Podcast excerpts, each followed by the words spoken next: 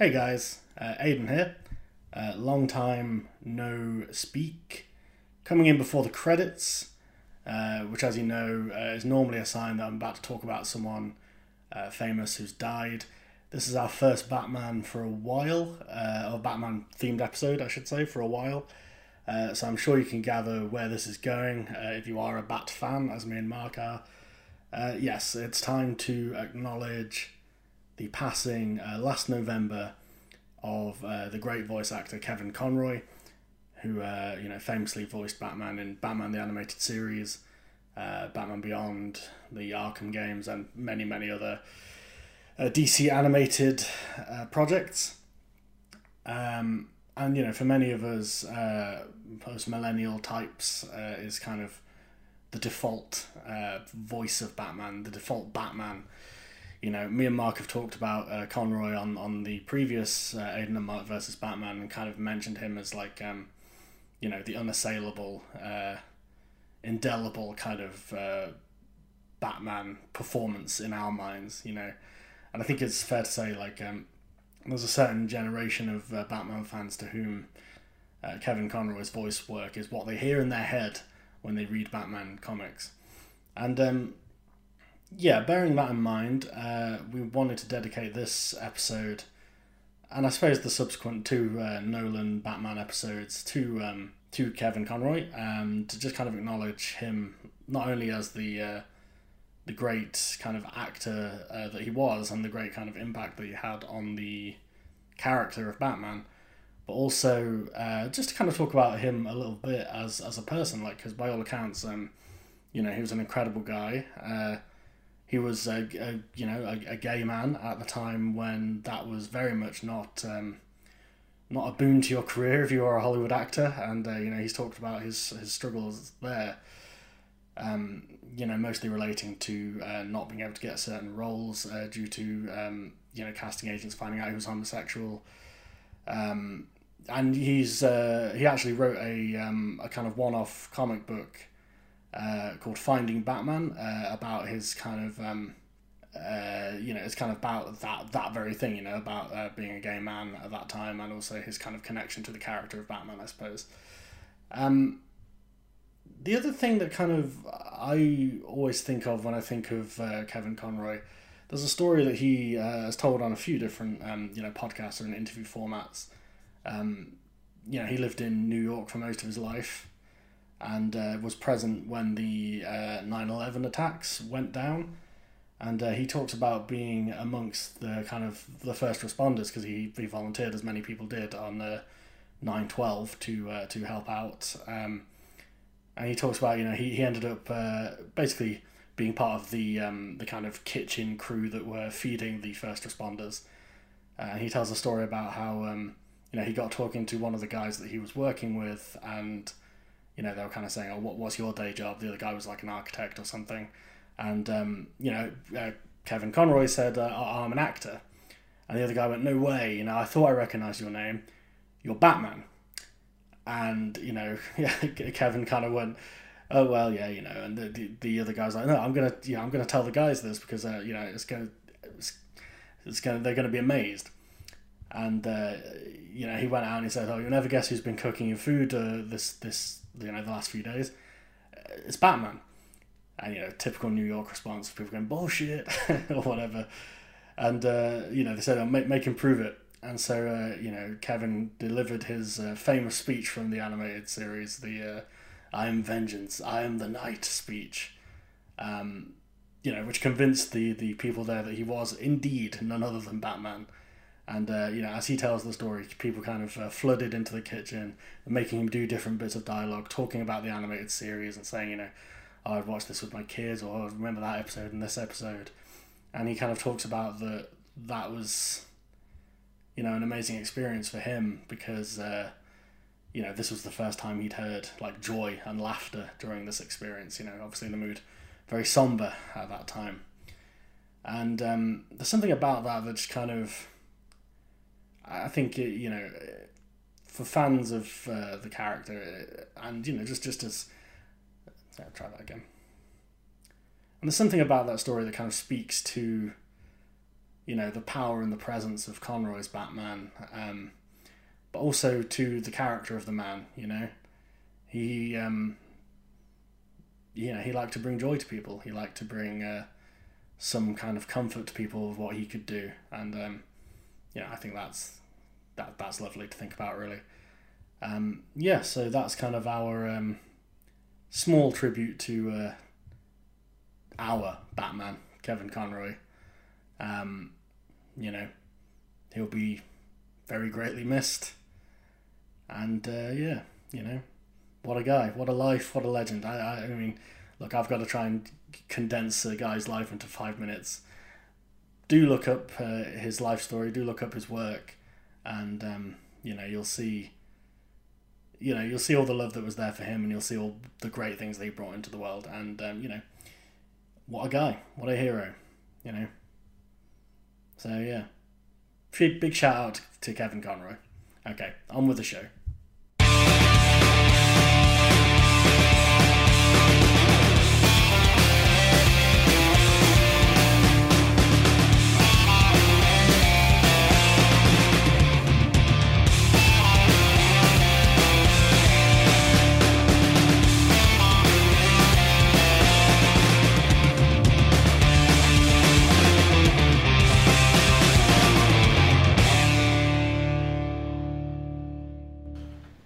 The drugs? Was that good? Was that a good impression? Yeah, Yeah. that was alright. Yeah. Can I hear your Alfred? I know you want to do the entire episode in like impressions, so I thought I'd lead in with that. Uh, let me. I- I'm not prepared. Hang Oh, on, I need okay. to kind of uh, Okay. ease into this. You've thrown me off now. yes. Um, what's the thing he says in this movie? Oh, he goes, um, "Why do we fall, Master Bruce?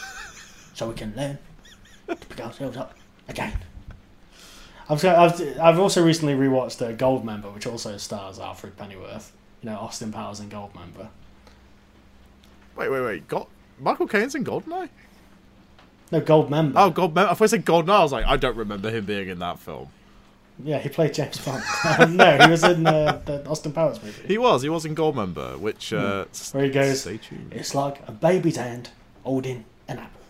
If you got an issue, is a tissue. there's, only one thing. I can say guys, There's only two kinds of people I can't stand: people who are intolerant of other people's cultures, and the Dutch.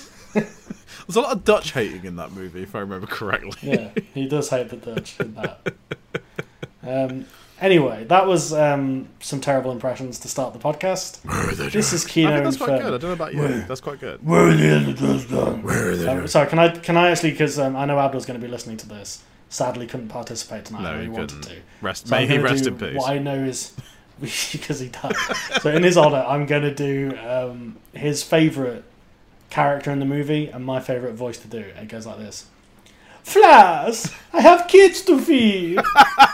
Yes. oh yeah, that's a that's a fun. but they don't they don't like falafel. the greatest exchange in a Batman film. So um, we should probably debatable. but I'll give you introduce. No, no, it is, Is- is it? canonically. Is it? Yeah. No, no. Batman Returns. Flash!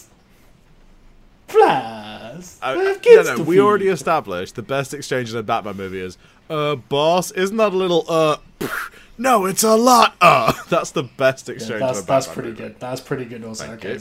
The the Flash. I have kids to feed. That's number two. Then. um, but- that's one of those lines in a movie that me and Abdul become have become hyper focused on over the years, as you know, Marc. Yeah, yeah, you guys Um, do tend to do that.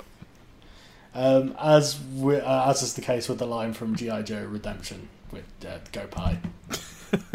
Stop making that a thing. It, the, the Rock in that movie says Go Pie. Does he? I don't think he does. The subtitles claim what he says is Go Up High, but what he actually says is Go Pie. Okay, in that instance, I think I might believe you. Um, okay, so listen, this is Kino Inferno.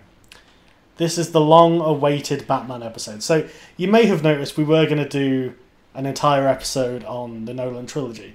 And in fact, we attempted it. We did. But the fact is, that episode ended up being three hours long, and we didn't even get to Dark Knight Rises. No, we didn't. It was a So, fucking um, mess. it was a shambles. it was a It was travesty. the It was a worst thing we've ever recorded. And you know, if you're a regular listener, you know that it's had stiff competition because we have recorded some shit over the years. and you guys have listened to it, so so, what does that say about you? Yeah. Hmm? touch some grass, Some get a life, go on Bumble. Touch some grass. Go on Bumble. See who's on Bumble. Look, we don't look. Friends don't expose friends um, on, what, on what apps they may or may not be on. Very telling of you, Barkady. I'm look, may, look. Friends do not expose friends No, they expose for themselves. being app fiends. Well, yes, I know you like to get your willy out, tuck it between your legs, and scream. Who doesn't? Who doesn't? Okay. anyway, Find me a single Um, man on this earth that has never tucked his, you know, meat and two veg between his legs and screamed, I'm a woman at the top of his lungs. There's not a single one. They don't exist. Um, I wish this was a joke, listeners. We've both um, seen people who have done this. Anyway, um, moving on. Um, so this is just going to be about Batman Begins. We are going to do some follow-up episodes covering uh, the Dark Nugget and the Dark Nugget Rises, but for today we are just talking about Batman Begins. Um, it's been a long time since you've heard from us. That's primarily because we, I think we couldn't be bothered to watch these movies again. No, we, I, sort of, I knew- we sort of knew we had to. yeah, that's the thing. So, like, so um, before we really get into it, uh, I rewatched all the Nolan Batman movies uh, for the previous episode, and I watched them in very Yes, as did I. yeah. We we did it in very quick succession, and I, without going into it too much because we are going to talk about the Dark Knight Rises. By the time that movie rolled around, I was already a little bit burnt out on these Nolan Batman movies. Yes. So even yesterday, when I said to you, I'm going to watch Batman Begins when I get home from work, I put it on and five minutes in went, no, this is not happening. These are long, long movies. Uh, Yeah, they are long movies. So I did watch Batman Begins today. So I watched it maybe three hours ago. So it's it's quite fresh in my mind. But I have to admit, I was sat on my phone during the movie. But I have yeah, I'd say I, I was kind of ducking in and out. Um, I mean, I watched it 12 hours ago. Um, no, 24 hours It's not a contest, but you about. know. That's, that's how maths works. I watched it 24 hours ago. Exactly, as we're recording this. Right, okay, that's, But, um, that's pretty sad. but, you know, um, but whatever. we yeah but uh, you know i was kind of just watching like key scenes that i couldn't quite remember because obviously we watched this within the last month because we did record this episode around the time that we released the scream 6 episode Yeah, we did. Yeah. um, so and that's been about a month so anyway the long and short of it is this um, yeah we're going to be doing the nolan movies as individual movies rather than as our classic Adam Mark versus now a little bit of housekeeping a little peek behind the curtain a little parting of the kimono um, this is probably going to be the the way we do Kino Inferno season three. Is each episode is going to be a little shorter, but focused on one movie uh, a piece. But what we will do, kind of keeping with our brand of discussing movies that are along a certain theme, is we're going to do like mini series. So season three will comprise of mini series. Um, so you know we'll have a theme, and we'll do maybe five or six episodes. We haven't quite decided yet uh, of a, about an hour to 90 minutes long, discussing one film a piece, rather than doing the epic length ones we have been doing, where we pick two. You get the idea. So Marc will pick half of it, and I'll pick half of it. And ultimately, Um, it means that it's less strain on us as the podcasters and Yes. less strain on you as the listener because you can actually listen to it in more digestible chunks. Because I know some of you listen to it while you're taking a shit or going to the gym or whilst you're trying to get one up whilst, you know, you, your girlfriend sat Yeah. there like looking at you really weird. Um, we know that happens. Yeah, we have heard an alarming amount of people listen to this whilst um, engaging in the physical act of love. It's, this is not Um, a coitus podcast, okay? It's Well, I think it's just the sexy tones of our voices. that's very maybe. true. I've I, Of our voices, Marc. I have heard like we could do ASMR. Like we could we can make a Yeah. killing. yeah, yeah. I mean, I think you've got quite like a gravelly baritone. I can't imagine anyone's making love to my um, dulcet tones, to be quite frank. Aidan, if it's any consolation, I have made love to your dulcet tones many times. Good lord. Well, um, anyway, so the point of that is um, we're going to be doing these individual Nolan episodes. Uh, we're going to be carrying on with the Halloween ones. They're going to be like, we're probably going to do two or three a piece with the Halloween ones Yeah. because the movies are shorter and, And less what the fuck do you say about worth talking about. yeah. Um, and then after that, we're going to be on to season three. Our first mini series we can announce now is going to be called Trash to Pieces. It's going to be movies that are that were kind of trashed on release that we think should have a reappraisal, or we're going to try and make a case for a reappraisal. hundred percent. Yeah, I think it's about time we actually use this podcast to sort of push forward our own sort of filmic agendas. I think. And I know what you're thinking, loyal friends, um, people who know me well. I know what you're thinking, and yes, the first Aidan pick of that miniseries is absolutely going to be Speed Racer. I knew you were going to say that. I knew you were going to say that. You know it's going to be Speed Racer. You know it's happening. You know it's coming. And I think anybody that knows me and knows my preferences knows that my pick for that is going to have to the be first pick. shock treatment. It has to be shock treatment.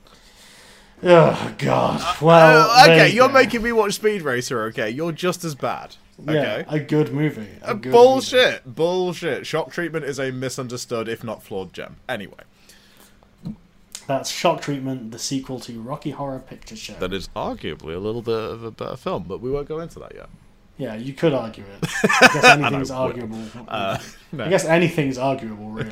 That's the thing about the word arguable is like you, you could argue anything. It doesn't make No, anybody that knows my taste in movies and has been unfortunate enough to be drunk around me when the topic of musicals comes up knows that I'm a big shock treatment fan. So that's definitely on the, the chopping block. Yes. Before we get to those juicy morsels, we've got these Batman things, the Halloween things, Do we have to? and then. I mean, no, we don't. But we said we would, so we're going to.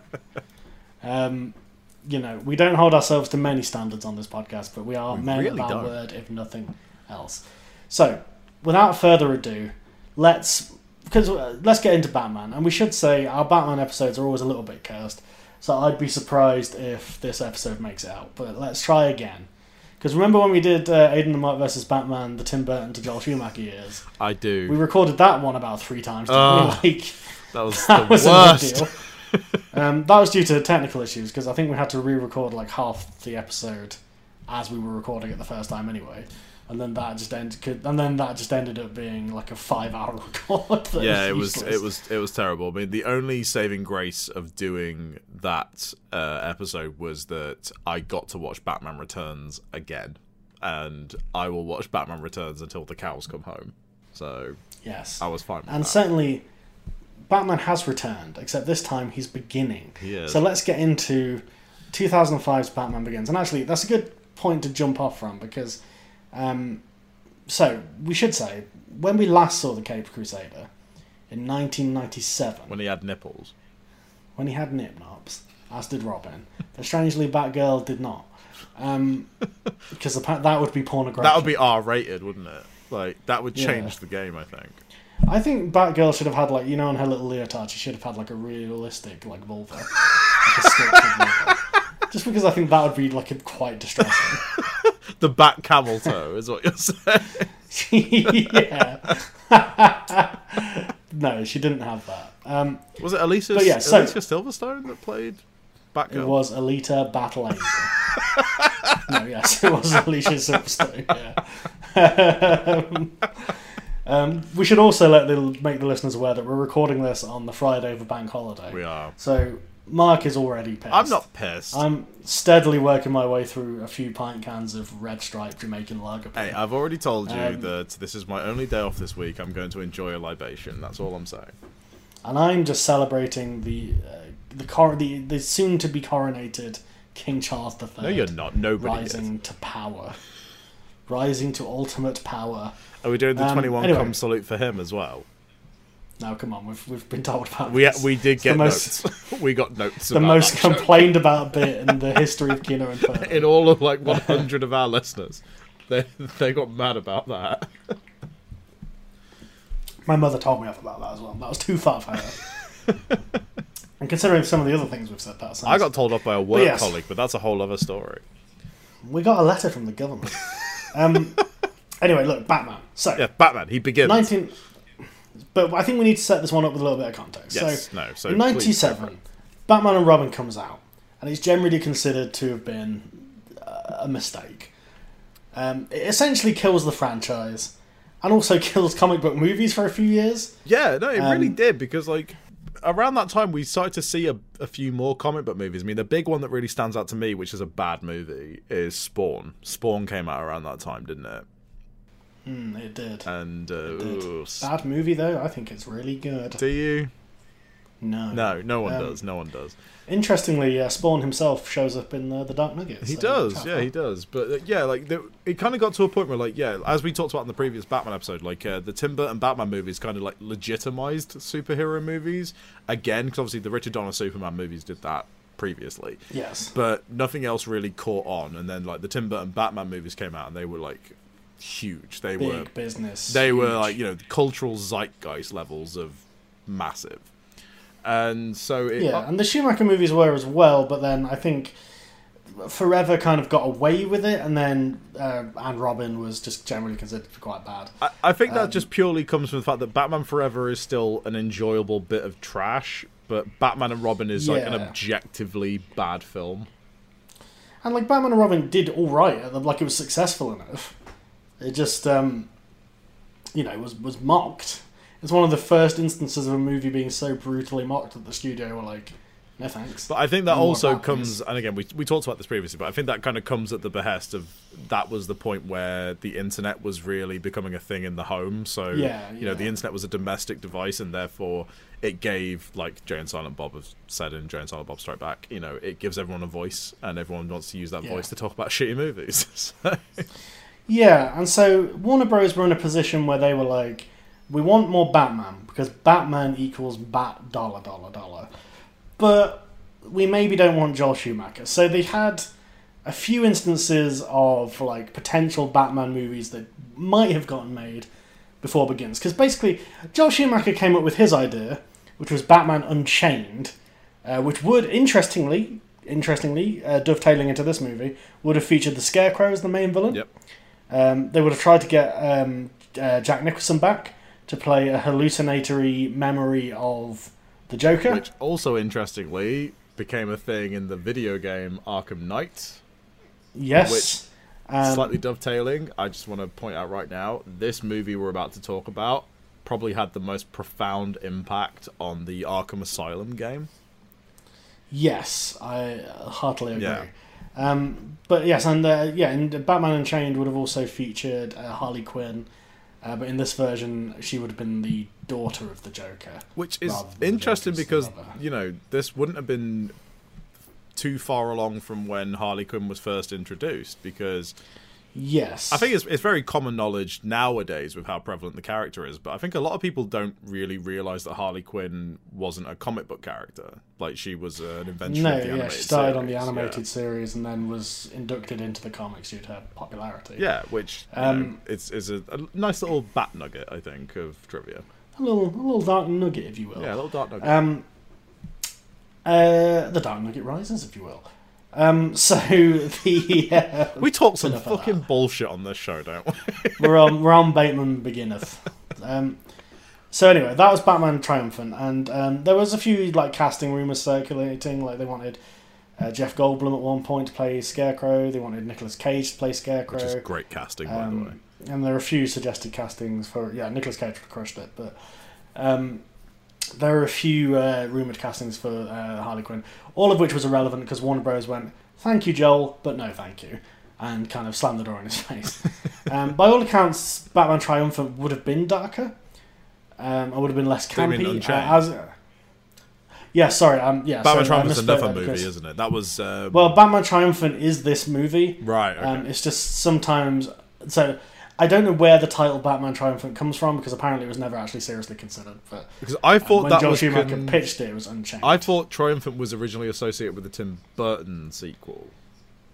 yeah, I think it's just one of those things where like there was a title, there was a potential title floating around. Yeah. Um, but yes, Bat- Batman Unchained is the one that um, Big Joel pitched. Uh, but anyway, Joel was um, ushered out of the building. Um, then Darren Aronofsky got involved at one point, and he wanted to make Batman colon Dark Knight. Hmm. And I know what you're thinking. Dark Knight is one word, and the K of dark is also the K of night, and it's capital. Aronofsky, I love you, Says mate, but that's a fucking shit title. that's a shit title. Yeah, and that's the one where it would have been a complete reboot. Um, Bruce Wayne was like a street tough. Um, yeah, I read about this. Alfred was like called Big Al or something, and he like worked as a mechanic. Was he named by um, us? Yeah, I mean it's it's it's bad. Um, but interestingly, one of the actors who was sniffing around to play Bruce Wayne and that was none other than Christian Bale himself. Interesting, interesting. So that's kind of the first time Bale gets a look in. And if I'm not mistaken, isn't that the script where Batman used to go around in like a makeshift bat outfit with a baseball bat? If I'm not mistaken, is that the script? The I'm very same. Of? Yeah. the very same. Yeah. It would have been shit. Um, so they didn't do that, which is good. Thank God. Yeah, Um, thank God. And then they kind of, cause again, I think the thinking basically was like, well, this isn't really like a Batman movie at this point. It's just kind of a, It's like a vigilante thing. movie. Like we could just slap Yeah. any title on this, and we could just turn it into an exploitation movie and churn a few bucks out. Yeah. And then the production hell thing for a while that was circulating around was there was basically two Batman uh, product, uh, projects in um, kind of pre-production. Uh, one of which was Batman Year One, and one of which was um, basically Batman Beyond. Which Um, two very good starting points, I think. Yeah, You've kind of got the beginning, or you've got the the tail end. So It's one of these things where, like, doing a bit of research into it, it seems like they were always kind of leaning more towards year one. But there was like a hot moment when Beyond was. So if people don't aren't familiar with Batman Beyond, uh, that, that would have been based on the cartoon show Batman Beyond, which is great. uh, which was uh, yeah, which is great. Which was set, which is set in like the cyberpunk future, where Bruce Wayne's an old man and he trains up a new Batman, Terry McGinnis, who is the new Batman. And there was a lot of talk of like Clint Eastwood would play old Batman in this movie. As far as I can tell, he was never really signed up for it. It was just something that like was what the execs were kind of saying, like, "Hey, wouldn't it be crazy if we could get Clint Eastwood?" But clearly, the Um, correct answer is you put Michael Keaton in old man makeup. Like clearly, that's the Yeah, I mean nowadays they could do it with Michael Keaton. They, they could. And uh, just before we really get into Batman Begins, I just want to say, as somebody who absolutely adores the Tim Burton Batman movies, and in my opinion, that is the pinnacle of the Batman movies. Like, nothing's ever really come close, in my opinion. Don't fucking hate me, but also fuck you. Um, the fact that Michael Keaton has come back in this new Flash movie, I don't fucking care. I do not Mm. He give a shit. half asleep. I am like Michael Keaton is just cashing that paycheck and saying, "Let's go nuts," and fair play to him. Fair play to him. and they are using him. He's probably not even in the movie that much. They're just promoting. They're just promoting it with him because you know the star of the movie is a kidnapper slash nonce. So um, you know. So they're at this point where they're developing these two movies, but they're kind of half-heartedly developing these movies. Like they sort of want to do Batman Year One, and like Aronofsky sticks his beak in again, and they're kind of like, well, maybe, you know, maybe. And then, um, you know, they're sort of thinking about what if we could do Batman Beyond, blah, blah, blah. Anyway, to cut a long story short, in the early 2000s, they, Warner Bros. sits down for a meeting with an up and coming British director by the name of Christopher Nolan. He's hot off of Insomnia. He's red hot off Insomnia. Did Uh, anyone ever see. Insomnia? I never did. I've seen Insomnia, and it's quite good. Robin But, Williams um, is in that movie. Yeah, he is. yeah. Um, yeah, it's, it's good, I think. But um, it's kind of it's one of those movies that's weird to look back on now because it's like, yeah, imagine a world when Christopher Nolan was just making like mid-budget like films for grown-ups. Remember that? Anyway, um, No, nobody does. We just established that. yes, quite. Nobody's seen there that, but really, really, he's hot off Memento, which he's kind of riding off at that time. Um, and anyway, they kind of bring Nolan in to be like, look, you've worked with big stars, you're on that mid-budget thing. We kind of want you as a big budget guy. We've got all these franchises. What takes you fancy? And Nolan is the one to say, "Do you know something? I've I, I've got. I think I've got to take on Batman." um, And yet, I can't imagine. Nolan saying that. Yeah, it's kind of wild because he kind of openly admits he's not really a comic book guy, um, and he had to kind of like become versed in Batman as he was making this movie. Which, you know, fair play to him. I'll give him his props. Like, if he was actually Hmm. willing to, you know, dive dick first into this stuff, then fair play to him. Yes, well, this is why he kind of hires on co-writer David Goyer, uh, who obviously had done Blade, and he was kind of like, he and kind of to some extent still is. He was like Hollywood's go-to. We've got a comic book adaptation. Let's get this guy. in." Yeah. and Goyer kind of takes him through all the necessary um, graphic novels and stuff. So like the Read Year one, uh, Dark Knight Returns, obviously, and um, you know things like the Long Halloween, Dark Victory, and things like that. I think they were particularly focused on. Which Um, definitely I mean, came more Nolan to play in the sequels, definitely. Um, Yeah, Nolan says that he read like as much as he could get his hands on whilst preparing for this. Um, but I think the ones that kind of like, I mean, the edition of the Long Halloween that I own has a foreword by Christopher Nolan. Oh really? Oh, that, I don't know if Yeah, that's the so- same as my one, but I've got the Long Halloween and I love that one. That's actually probably my Yeah. favorite Batman story. Yeah, mine, mine too. I think tied with Dark Victory, but I kind of see Oh, it Dark Victory's- story. Underrated, I think. Yeah. Um, but anyway, the point. So the point. I, I think that's the thing that kind of appeals to him is the kind of Jeph Loeb era of Batman, or the and Tim Sale. Because I know he kind of um, explicitly refers to the artwork of Tim Sale as like why he wanted Batman to have like this very long cape. Because he liked the imagery of Batman kind of like stood on rooftops. Because you know how Tim Sale draws Batman. Oh, like, he's got like this ridiculous cape that like yeah. covers the entire yeah, page. yeah. Kind of It's, it's almost like Spawn levels, I suppose, of like Yeah, ridiculous capery.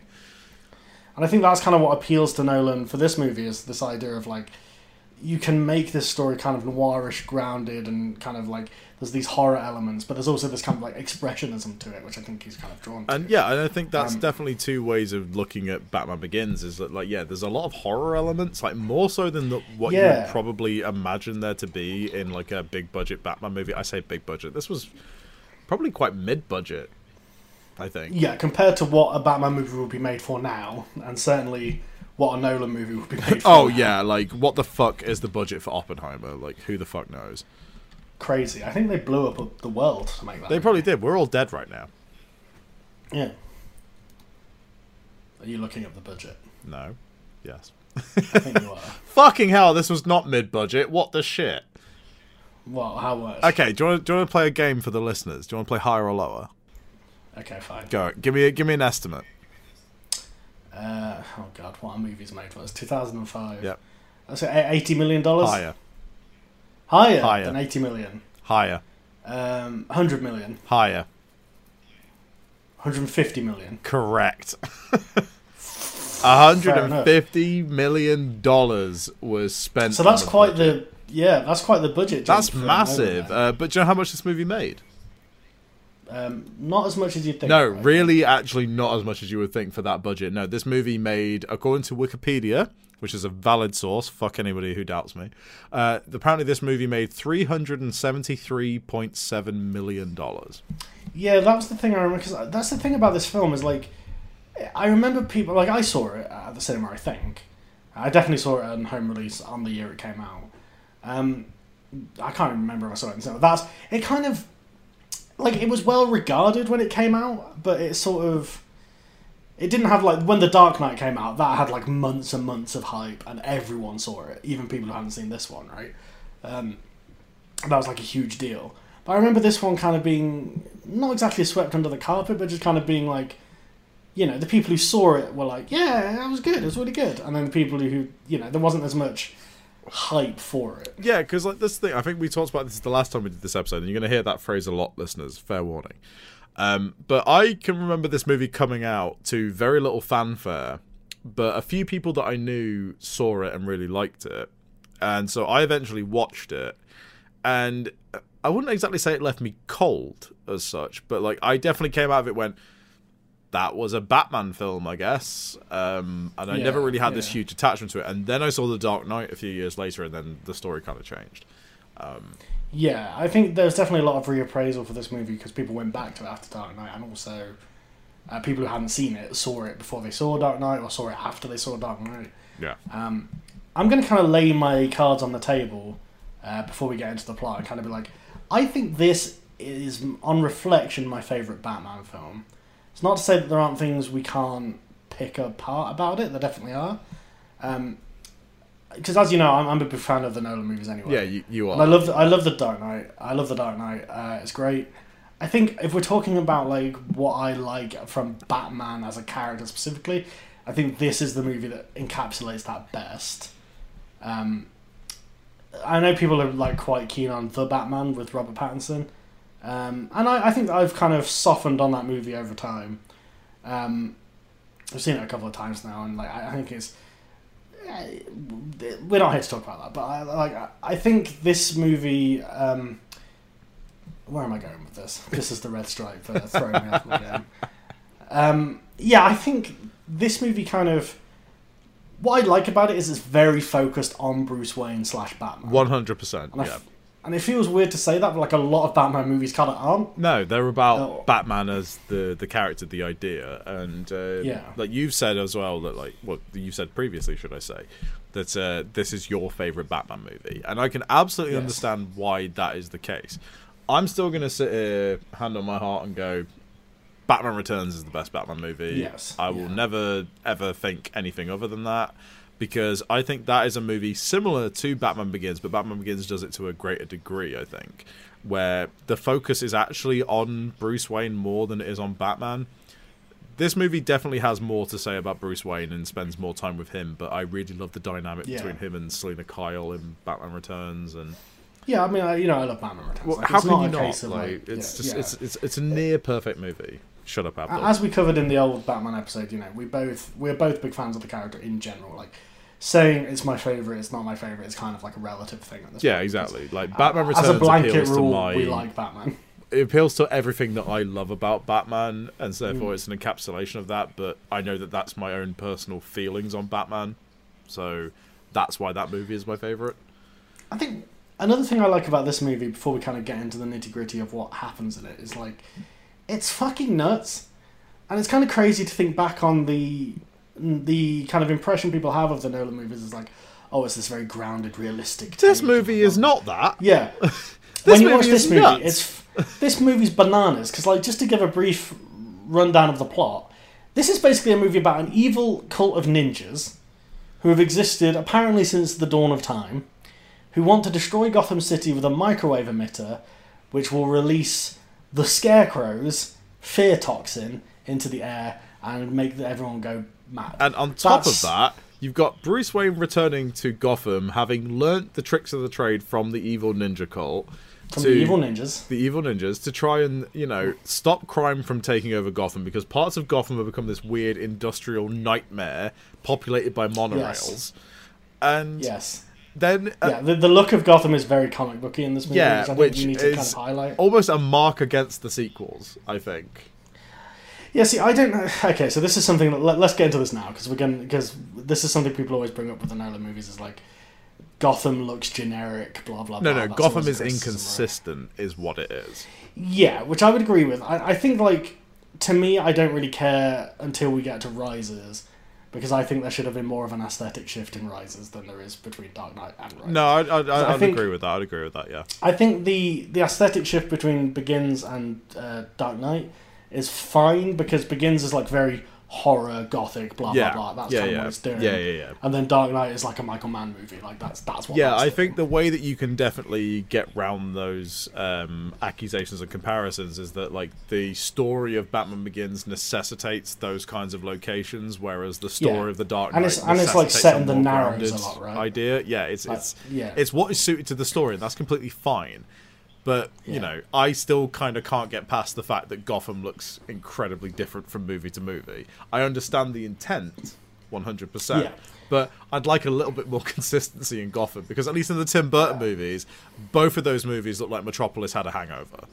You know, Yeah, sure. And like I think to me it's kind of like I think because Nolan made Begins and Dark Knight as standalone films essentially, um, and then you know it, it kind of it's one of those things where like a modern franchise would never do that where they just go, well we had one look in the, this movie and then we're just gonna have a completely another look in the next. Movie. I think you can do that. You absolutely can Yeah. do that. I just think there's a little bit of a tonal whiplash with the Nolan movies. But also, I, I just want to also say, I think Batman Begins, watching it again today, it has a little bit of tonal whiplash syndrome. Not to a point where it's truly egregious or unwatchable, but there's it tries to do so many things and I don't think all of those things truly gel together. one thing that kind of strikes me about this movie on the rewatch is like how quippy it is.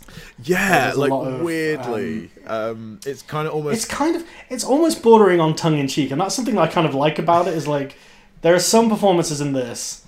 Um, I mean, I'm looking at you, Cillian Murphy, as Jonathan Crane slash the Scarecrow, which are like kind of playing it to the back row. Gary Oldman does that as well. I think.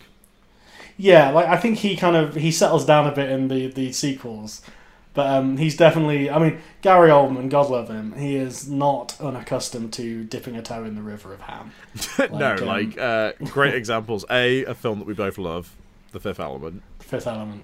And Um, uh, if, another you've, e- film. if you've ever seen him in Leon, Bring me everyone.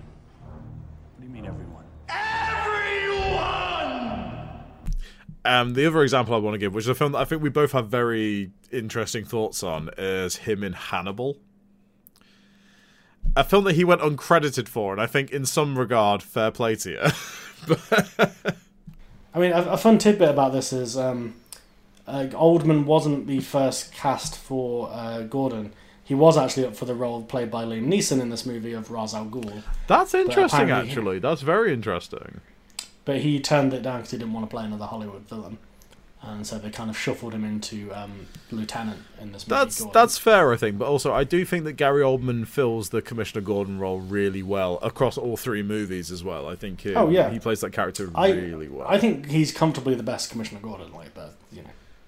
Shall we get into the plot of this movie? I'm going to let you take the lead because I watched this movie a few weeks ago when we did the original recording. I watched it again today, admittedly, whilst I was sitting on my phone, you know, possibly sexting, who knows. Yeah, Um, definitely on Grindr. well, Um, you know, I mean, I'm, I'm only human.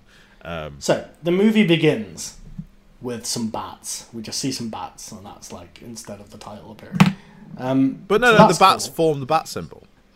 Yes, because that's something that happens in all three of his movies. Yeah. Is he has the bat symbol? It's, it's almost like the 007 Yeah. um, barrel sequence, Yeah. which obviously we know Nolan's a big fan of Bond, so that Yeah, checks and out. it's a shame he didn't do Um, the, the Friday the 13th version of Bond, which is also fantastic. Yes. Um, so um, yeah, we uh, what we actually open on is a stately Wayne Manor uh, in the past, and we have eight-year-old Bruce Wayne messing about with, uh, I guess, similarly aged Rachel Dawes, uh, otherwise known as Little Miss, not appearing in the comics. But she's also, kind of, Miss uh, Katie Holmes, why are you in films? and then she regenerates into Maggie Gyllenhaal later on. Um, yes, so Rachel Dawes is kind of like an amalgamation of a few different characters from the comics. I feel um, we'll kind of get into her characterization later on, but uh, yeah, basically we see them messing about. Rachel's found, I think it's like an arrowhead or something on the grounds, um, and they're messing about, and this messing about culminates in Bruce falling down a well, otherwise known as the Bat Hole uh, because there's bats in there, and uh, that's kind of a fun start to the movie. Um, you're sitting there, you're thinking, okay, we're going to see child Bruce Wayne. What's going? Okay, we're going to see it slowly, but then we immediately cut to some jail in the middle of God knows where in Asia, where adult Bruce Wayne, played by Christian Bale, is waking up from presumably this memory dream.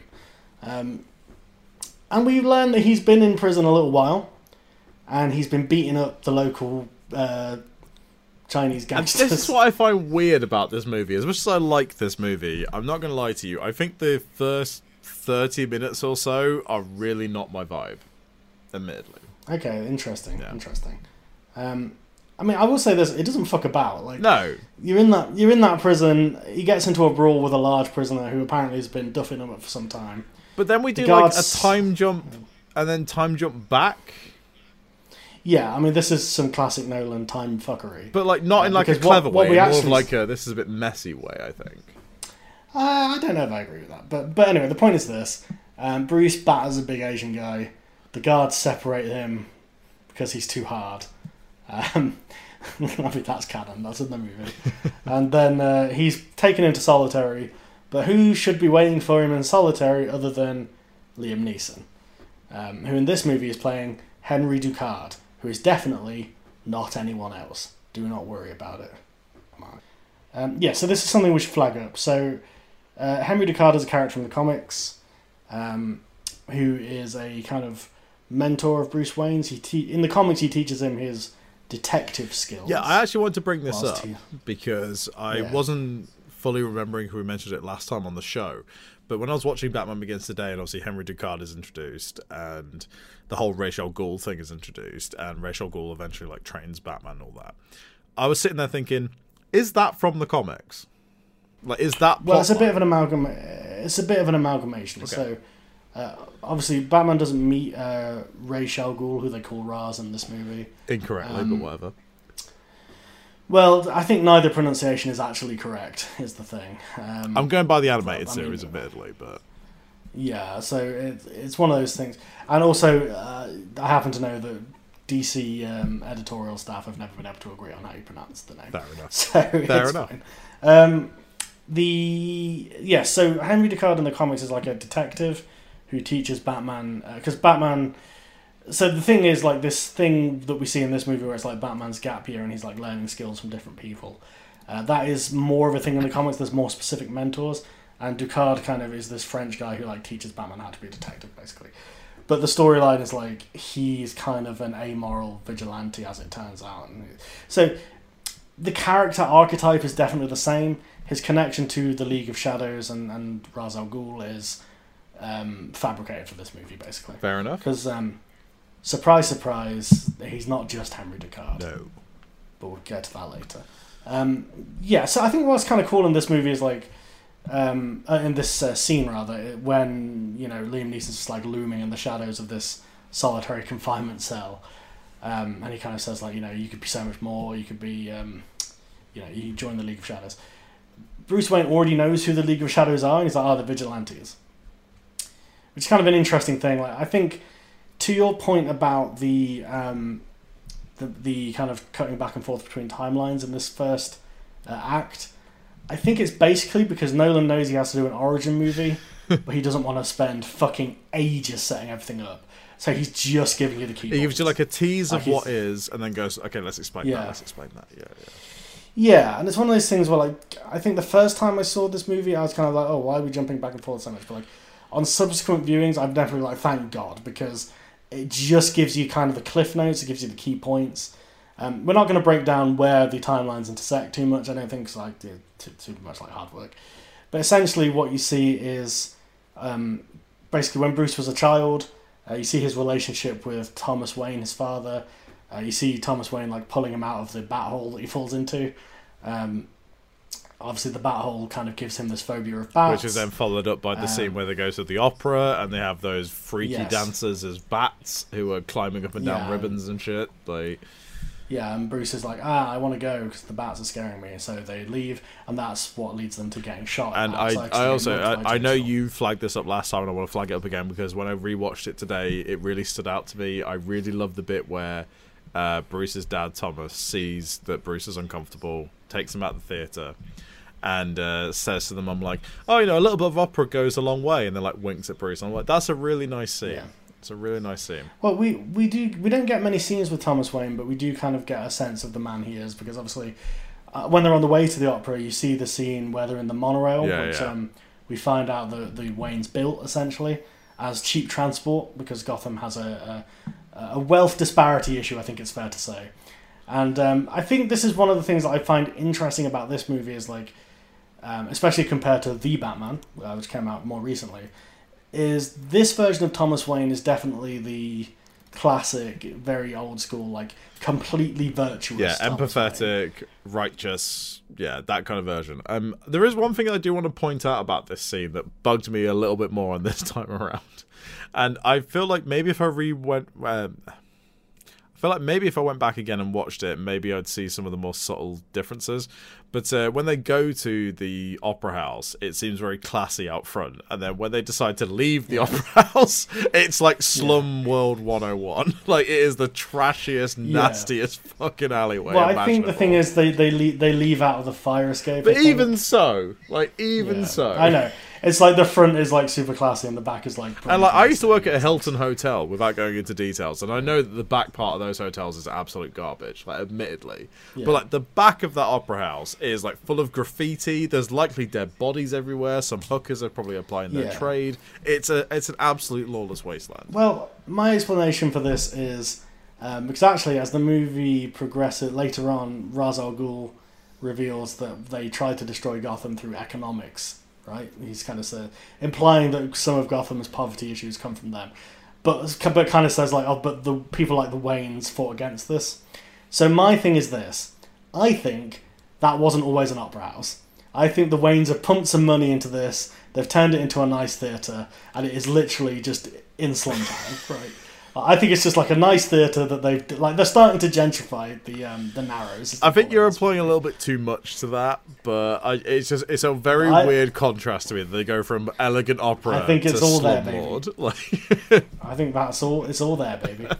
but um, Yes, because Gotham in this movie is very much like smoke bellowing out of the uh, the the gutters at all times, like perpetually raining. It's fucking graffiti insane. Like, everywhere. again, we'll get into this more as we talk about this trilogy, and obviously we'll breeze through the plot of this movie. Because if you listen to this episode, you fucking know the plot of this movie. You've seen this movie. no, I want to do it painstakingly. But I think the thing about the Nolan trilogy that I find the most interesting, um, aside from the the negative thoughts that I have about it, is that each film is genuinely very distinct from the next, and I think Gotham City plays a massive part in that. In that, yeah, I think in these movies, Gotham is more of a character than it is in any of the other films. I disagree. And I think there's definitely. but- Well, no, but let, let me f- conclude this point. I think what Nolan does do in all three of these movies, which none of the other ones do, I think, uh, as much as like the Tim Burton Gotham is very uh, aesthetically interesting, as is the the one from the more recent movie, the Matt Reeves film. Um, what none of those really gave me the impression of is like a populated city. no, I I, think that, I what the get that. Nolan move, which the, I think what the Nolan movies are really good at, is you'll always see like random Gotham citizens kind of interacting with what's going on. Yeah, no, on. I will actually agree with you Um, there. I think that's a very solid point. Yeah.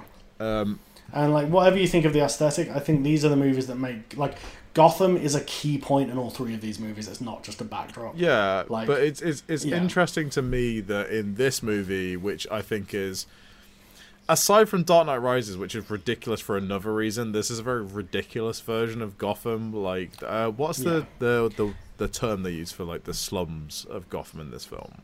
Uh, the narrows. The Narrows, yeah, which are like full of billowing smoke, and the monorail track Yeah. runs through it and shit. And I'm like, this is great. This is great Batman shit. Yeah. And then the I love Wayne Tower in this movie is like slap bang in the center. Of the yeah, like and it's like an intentional it's just this like choice. this tower of black, and then and like the W even looks like a bat. and Like, in the Dark Knight, crazy. no one fucking mentions that. It's not even a part No. of the fucking skyline. Like it's not a thing. Yeah, this is something I do. I, I will pull, pull Nolan up on this. What happened to the monorail, man? I know it gets blown up at the end of this movie, but like surely they would. rebuild And I think, that. as we've sort of, like mentioned previously, I think it is more a case of adapting the environment to the story that's being told, which is absolutely fine. But like a little bit more Yeah. consistency aesthetically would have been nice. You know, it would have been nice. Well, I think yeah, I kind of get that from a logical standpoint. I think one thing that people um, maybe underestimate about Nolan is he's quite an expressionistic filmmaker in a way, no, like, no, yeah. Or impressionistic, whichever one I mean. Where like the the setting is very like in this movie, the setting is very reflective of the mood of Gotham, Yeah, right? yeah, hundred it's- percent, one hundred percent. it's it's like very claustrophobic. There's constant rain. There's smoke everywhere. It's this bleak, hopeless wasteland. Well, something that But then by the time you get to Dark Knight and Dark Knight Rises, where they're like cleaning up the city, it becomes more of like a gleaming metropolis. Well, something that we'll obviously get to as we get into the film further, which we need to do because this episode cannot run long. It can't run long. No. Um, is that later in the movie? probably going to run a bit long. It's probably going to run a bit Spoilers, long. spoilers. Uh, when we see the Scarecrow in his full glory riding around on the horse, Yes. which is spectacular, can I just say, is one of the crowning Yes. jewels of this movie. Him going around the Narrows on the back of that horse with the smoke everywhere, I'm like, this is what this film was going to be. This is everything that this film was trying to be, and it does it Yeah, for yeah. five fucking seconds. And this is where we'll get into my criticisms of I think Begins. that whole sequence with the Narrows at the end, where everyone's going crazy from fear gas, is actually pretty wild. Yeah, no, it's fucking wild. And like, you know what? I'm not going to fucking temper my opinions here and just say that as much as I enjoy Batman Begins and I think it's a decent movie, it's not one of the Batman movies that I go back to very often. But that's mostly because I think it has such a mishmash of ideas and like tones that, yeah, it's a little rough around the but edges. I charmingly so. I think. Yeah, and this is kind of going to be my point. Is like I, uh, we'll kind of segue back into the plot in a minute, but I think this movie's a little rough. Like, there's certainly some elements of like Nolan doesn't really know what he's doing with the handheld fighting and like the hand-to-hand. The fighting in action scenes in this movie do Um, kind of suck. I think, well, you know, the received wisdom is always like Nolan's not that great at the hand-to-hand stuff, but he's good at the vehicular. But he got better at that I- as he went on, I think. Yeah, yeah, definitely, definitely. And like, I mean, this movie again, the standout action sequence for me is like the Batmobile The tumbler. tearing the through tumbler, cop cars, yeah, yeah, yeah. all that stuff. Yeah, yeah, that's all great. Um, but we'll kind of okay, so we'll kind of get to that. Um, long to cut a long story short, the first act is basically like you're seeing the flashbacks between young Bruce and, and adult Bruce. Uh, adult Bruce is training with the League of Shadows, uh, learning the art of ninjutsu. And this movie's so crazy. Like he has to climb a mountain. He has to pick a blue flower at the top of a mountain uh, to gain entry into the League of Shadows. Whereupon Ducard trains him to be stealth master supreme and to use In a fear great as a scene, weapon. may I point out? In a great scene. Yeah, yeah. In a scene that I to- think to really shines Nolan's flair for theatrics. I think. Yeah, there's lots of kind of cool sequences in the training uh, stuff. Like, uh, I assume you're referring to the bit where he's like gassed with the um, yes, I, I love that scene. I love that scene. and he has to he has to locate Luke Ducard amongst Yeah, and you get that amazing members. bit where Ducard puts the sword to the ninja's neck. He believes to be Bruce Wayne, and Bruce Wayne is then revealed to be behind him. I'm like, gold, cinematic genius. Love that shit. Fantastic. And uh, yeah, I, I like Bruce um, slashing the arms of the ninjas so he can tell. yeah, like it's it's such a it kinda- great scene. But also, Yeah. as much as I love that scene, also the the bats as well. That's what's cool about it. like you you get that like he's not Batman yet, but obviously he has the phobia of bats. So like when he's gassed, he always sees bat like imagery. Yeah. I just think that's like cool. and it's great. But also at the same time, my brain just goes, "This is a great scene." It's not a scene in a Batman movie, though, is it? But you know, we'll we can cast that aside. well, I disagree. I think it is a scene in a Batman movie because it's in this movie, which is a Batman movie. Well, if, if, if we're being like factual about it, I suppose. But uh, no, I No, I mean I think, but but I think that's what's cool about this movie and why no, I do, kind I of hold do agree. I do agree. I'm being facetious, obviously. It's like, I've had a few beers. but this is a movie where like the point of it is you're seeing Bruce Wayne like gaining the skills that he uses to be Batman. Yeah, and I I, Um, I do think that is definitely a strength of the movie, but I do think like as an overall piece, it's very tonally disjointed. yeah, it's kind of yeah. I kind of know what you mean because you kind of the first act of this movie, you're cutting between Ninja School and like the origin and like Bruce Wayne's like personal tragedy back in Gotham, and then by the end of this movie, you're kind of in a A. Romero movie. Which is, I mean, that is like, how did we get Yeah, from yeah. A to B? I mean, that's kind of what I like about this film is that it's kind of nuts, but like in a way that I don't think any movie would be allowed. yeah, like I, I would never. Like, detract points from this movie for its fucking Yeah. weirdness because it's such a weird film. Like, um, yeah, and even again, what and like Cillian Murphy's like in a different movie to everyone else. like, he's in a Hammer horror film and he's loving it. like, like, it's such a strange film, and it's especially weird when you contrast it with The Dark Knight, which we will talk about again soon. Don't worry. Um, yes. it's a completely different film to The Dark Knight. It's Yeah. so different, and it's yeah, it is, and I think this is why like I, I have a special place for this because it's a little bit, it's a little bit raw and a little bit weird, and it's kind of like it has all the kind of weird Batman imagery that I enjoy, and like it has this kind of strange tone to it. Anyway, um, we are kind of rambling all over the place. So the first act, No one cares about the We see the bru- because this movie doesn't care about. we the see the. Waynes, we see the Waynes get shot. That's the key. badly edited, but that's a whole other thing. Yeah, it's not my favorite scene. No, I think it's one of the like, worst of- scenes in this movie, personally. I, I think this is an issue with this movie. I think is like the editing is not up to par with Nolan's vision. No, Whether no, that's an issue with what was shot and how the editing was, I don't know. I believe this is before Nolan had Final Cut. On I also films, think it's so that may say something. I also think myself personally speaking, watching it again today, uh, watching the scene where the Waynes get shot, I kind of felt like it was a for the rating kind of deal. that may be an issue because you don't even see like the gun flare. No, no, no. You see like you just hear it. gunshot, death, gunshot, death, and it's very like un. It's not even a word. Undramatic. obviously i think i think what nolan's going for in terms of how it's shot is like you, obviously you're seeing it from bruce's perspective so it's just like it's the surrealism of like my parents have just been Yeah, I get that, but for me personally. Yeah, it's like the chaos But for me, you it know. doesn't quite go far enough in the direction of being No, I- I know what you mean, I know or truly gratuitous. It just I mean, I, I do like the, the wide shot that kind of ends that Yeah, sequence where you do see both of them dead. And it's like the, the you know the classic image from the comics of like yeah, of course, yeah, of parents course. lying But I just think overall, in terms of I execution, like that scene doesn't go far enough in either direction to really do Yeah, anything for me. yeah. Like, I mean, I think it's one of those things though. Like it sticks out even more now because we've seen subsequent renderings of this scene, which really, really oversell it. I'm looking at Batman versus Superman, which I've never honest. seen. May I point out, I've never seen it. But like the okay, so the scene, the unnecessary scene of the Wayne's death in that movie, is like Zack Snyder esque slow motion. It's like fading in, fading out. Okay, stop The right there. That sounds fucking diabolical. The pearls of Martha's necklace fall in slow motion and bounce across the floor, and it's like very overstated. That sounds diabolical. No, I don't need that. Um, I kind of know what you mean. Like this film, like watching it last night, I kind of was like, yeah, he kind of just wanted to get through the. It's like, yeah, they died. Fuck it. yeah. Um, but I think what's more interesting and what Nolan is more interested in is when you see younger, like older, younger Bruce, as you know, uh, college age Bruce, Playing by Chrissy Bale of, um, himself. played by Christian Bale with a floppy fringe. That's how you know he's younger. He listened to a lot of My that Chemical older? Romance. Yeah. yeah, but I kind of like the the thing where he's um obviously Joe Chill kind of gets released. Um, Yes. yes. Definitely want to talk about this. But when he turns up to the courthouse with a Glock, and he considers killing Joe Chill, but then uh, because Chill's turned state's evidence, I think is the idea, because he shared a cell with Carmine Falcone, um, but then he gets whacked by one of Falcone's Yeah, that's a great Um, scene.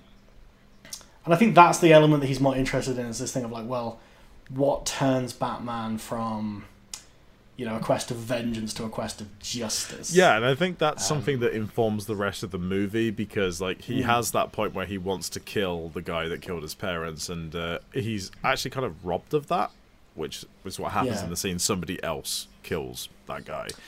Yeah, and then there's the scene where we're going to have to talk about the elephant in the room, Katie Holmes, um, where she, as uh, older Rachel, is kind of dressing Bruce down and saying, like, you don't turn up to a courthouse with a gun, what are you thinking of? Slaps him in the face, um, and kind of gives him a dressing down, um, which is a well written scene. But poorly performed. Unfortunately, Katie Holmes is delivering the lines. And look, Katie Holmes is not a terrible actress. I'm just going to put that out but there. she's terrible I don't this. think she is miscast in this. Like she doesn't, she can't do the flinty Gotham City DA. She cannot do that we're going for the- the, I- and, and I said for asterisk boys, like the poignant dialogue, she can't deliver that. And like Yeah. again, this is not a slate on Katie Holmes. I'm actually not that familiar with Katie Holmes. I've not really seen many of the films that she's ever fucking been in. She's like fine, but she's like, not, you know. but like in this movie, she's she's kind of like firing on all the wrong cylinders when the other actors are kind of firing on the right cylinders. yeah, I think that's kind of an issue. Is like she's surrounded by actors of a much higher caliber than herself, and like that that could be hard to deal with. But also like she's just not believable as like a tough career gal. No. which is kind of what this character's supposed to be. Whereas, and again, we'll get to Um, this. I think Maggie Gyllenhaal playing that character in The Dark Knight sells that Yes. character far better Yeah. than what she does. You know. It's a Rico. It's a Rico case. Um, we'll get there when we get there. Um, yeah, but the point of that scene is like so. So Rachel drives Bruce down to like the the Narrows to be like, look, this is you know to kind of go and talk to Carmine Falcone, um, the mob boss. Um, and yeah, that's kind of a nice scene where he where Falcone kind of says like you know, you're coming in here with all your anger and your bullshit, but like ultimately you know the whole town's in my pocket like you know this you should he kind of says like you should be thanking me for having Joe Chill whacked um, that kind of goads him and stuff like this and you kind of see like the formation of because Bruce realizes he doesn't understand the criminal mentality right and then this is what inspires him to go missing and go to Asia where he lives a life of crime for a bit Which is a weird Um, choice. again, this is this uh, this is from the Yeah, comics. He does go and study with criminals and stuff like this. Um, you know, he kind of lives the the life of the criminal, uh, and you see him discussing this with Henry Ducard. And ultimately, this is what separates him from the League of Shadows. Is Bruce wants to kind of, um, or he realizes he does empathize with the criminals, and he empathizes with their desperation, and he thinks that they can be saved or redeemed. Whereas the League of Shadows are like, no, just get rid of them, burn the city down, kill everyone. Yeah, because the and League of that's kind Shadows of have this the- thing like Gotham must die.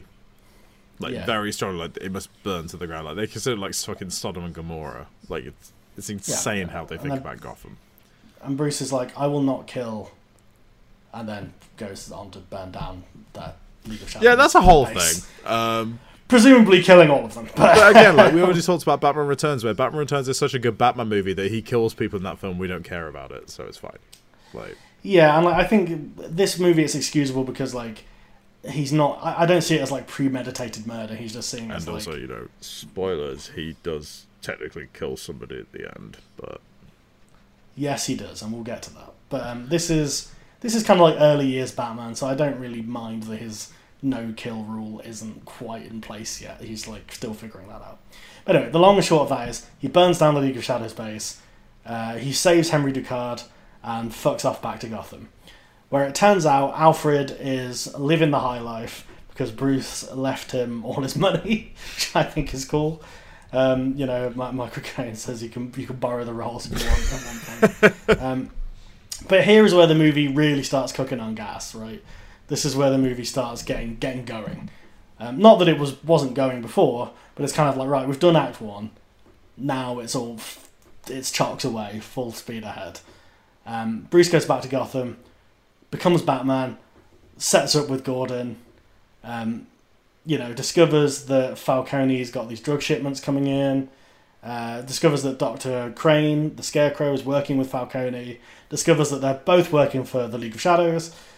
Um, Henry Ducard shows up again. Surprise, surprise, he's Ra's al Ghul. Um, burns down Wayne Manor. Releases fear toxin into the Narrows. Batman stops the plan, saves the day. Blah blah. And obviously, the other thing I have to mention So- is that Scarecrow is working with Ra's al Ghul, and Yes. um, because the fear toxin that Scarecrow uses is made out of the blue flower Yeah. that creates Yeah. hallucinogenics. and one thing I actually Yes. just want to mention about this movie, I don't know about yourself, I don't know how ingrained this movie is in your like pop culture experience, but the guy that plays Falcone in this movie is Tom Wilkinson. yes, a fine British And actor. what are you most familiar with Tom Wilkinson from? Uh, Carmine Falcone, Batman. Okay, that's not what I'm most familiar with him from. He's been in many other things. The thing that I mostly remember him from, he's in the Full Monty. Yes, he is, that's and he, right, apparently he won awards for his performance in the Full Monty.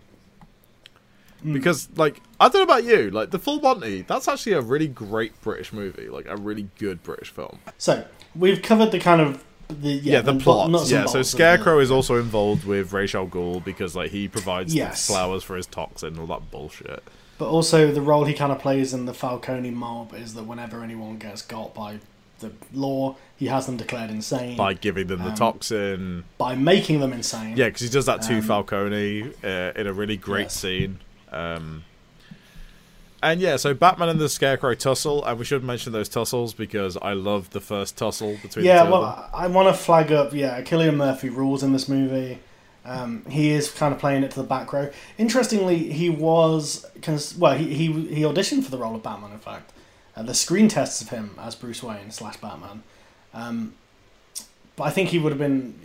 The thing about Cillian Murphy is he's a, he's a very um, good-looking man. That's undeniable.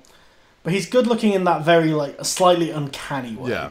which I think doesn't quite work for Bruce Wayne, but works for Scarecrow like an absolute charm. And he's obviously in all three of these movies, um, kind of cameoing in Dark Knight and, and Dark Knight. But also, Rises, like, steals the scenes he's in. Like, 100%. Yeah, he's a real. Unlike in this movie, he has possibly my favorite line delivery in a Batman He's so movie good ever, at this film. Where he turn, where he turns to his goons and goes, "He's here." Who? the Batman. I love that. Um, yeah, and I like that he. Yeah, obviously, um, yes, there's some great tussles with uh, with Batman. Uh, he- there's, there's the great line where he's like, uh, "You look like a guy who takes himself too seriously." You want my advice? Lighten up. And the lights him on sets fire, and it's fire. beautiful. But Um, ultimately, Yeah, so that's what I mean about that's what I mean about his performance. Kind of like, it's like he's the one character who's given full license to kind of really ham Well, it up. ultimately, I think that compared to the other villains in this movie, he's the most interesting one of the three.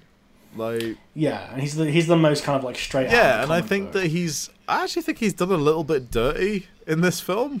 Like, because he becomes the villain in the second act, and then they do the Ra's al Ghul reveal, which yeah, we've already gone through the plot, whatever. Um, and Yeah. so, what I think is most interesting, and this is something that occurred to me on my most recent rewatch, which was earlier today, was that obviously uh, when Batman first meets him, uh, he uses the fear gas on Batman, sets him on fire, and like basically like yes. I, I just want to shout out the Batman. ama- the amazing fear gas sequences in this movie, like when he doses Batman, and you see from Batman's perspective Scarecrow's mask opening up and spewing Yeah, out it's bats. so good. That's a it's great so tune. good. That's a great it's shot. so so good. Yeah. And it also ties into one of my actually my favorite scene in the whole movie, which I haven't really talked about yet, which is where Batman first attacks the drug deal that takes place at the shipping yard. Yeah, Yes. which is a which is the Batman reveal. yeah, it's the Batman yeah. reveal scene where Batman is just this omnipresent horror movie style threat who just takes the guards out Well, one by well, one. this this is kind of the key to like Nolan's take on. Batman, right? It's like, well, there's there's kind of two things that he really flags up when he kind of pitches this to Warner Bros. Number one is like he wants to make a tactile blockbuster, not overusing CGI. He wants it to feel practical and real, and that's kind of his take on on Batman, on like the aesthetic.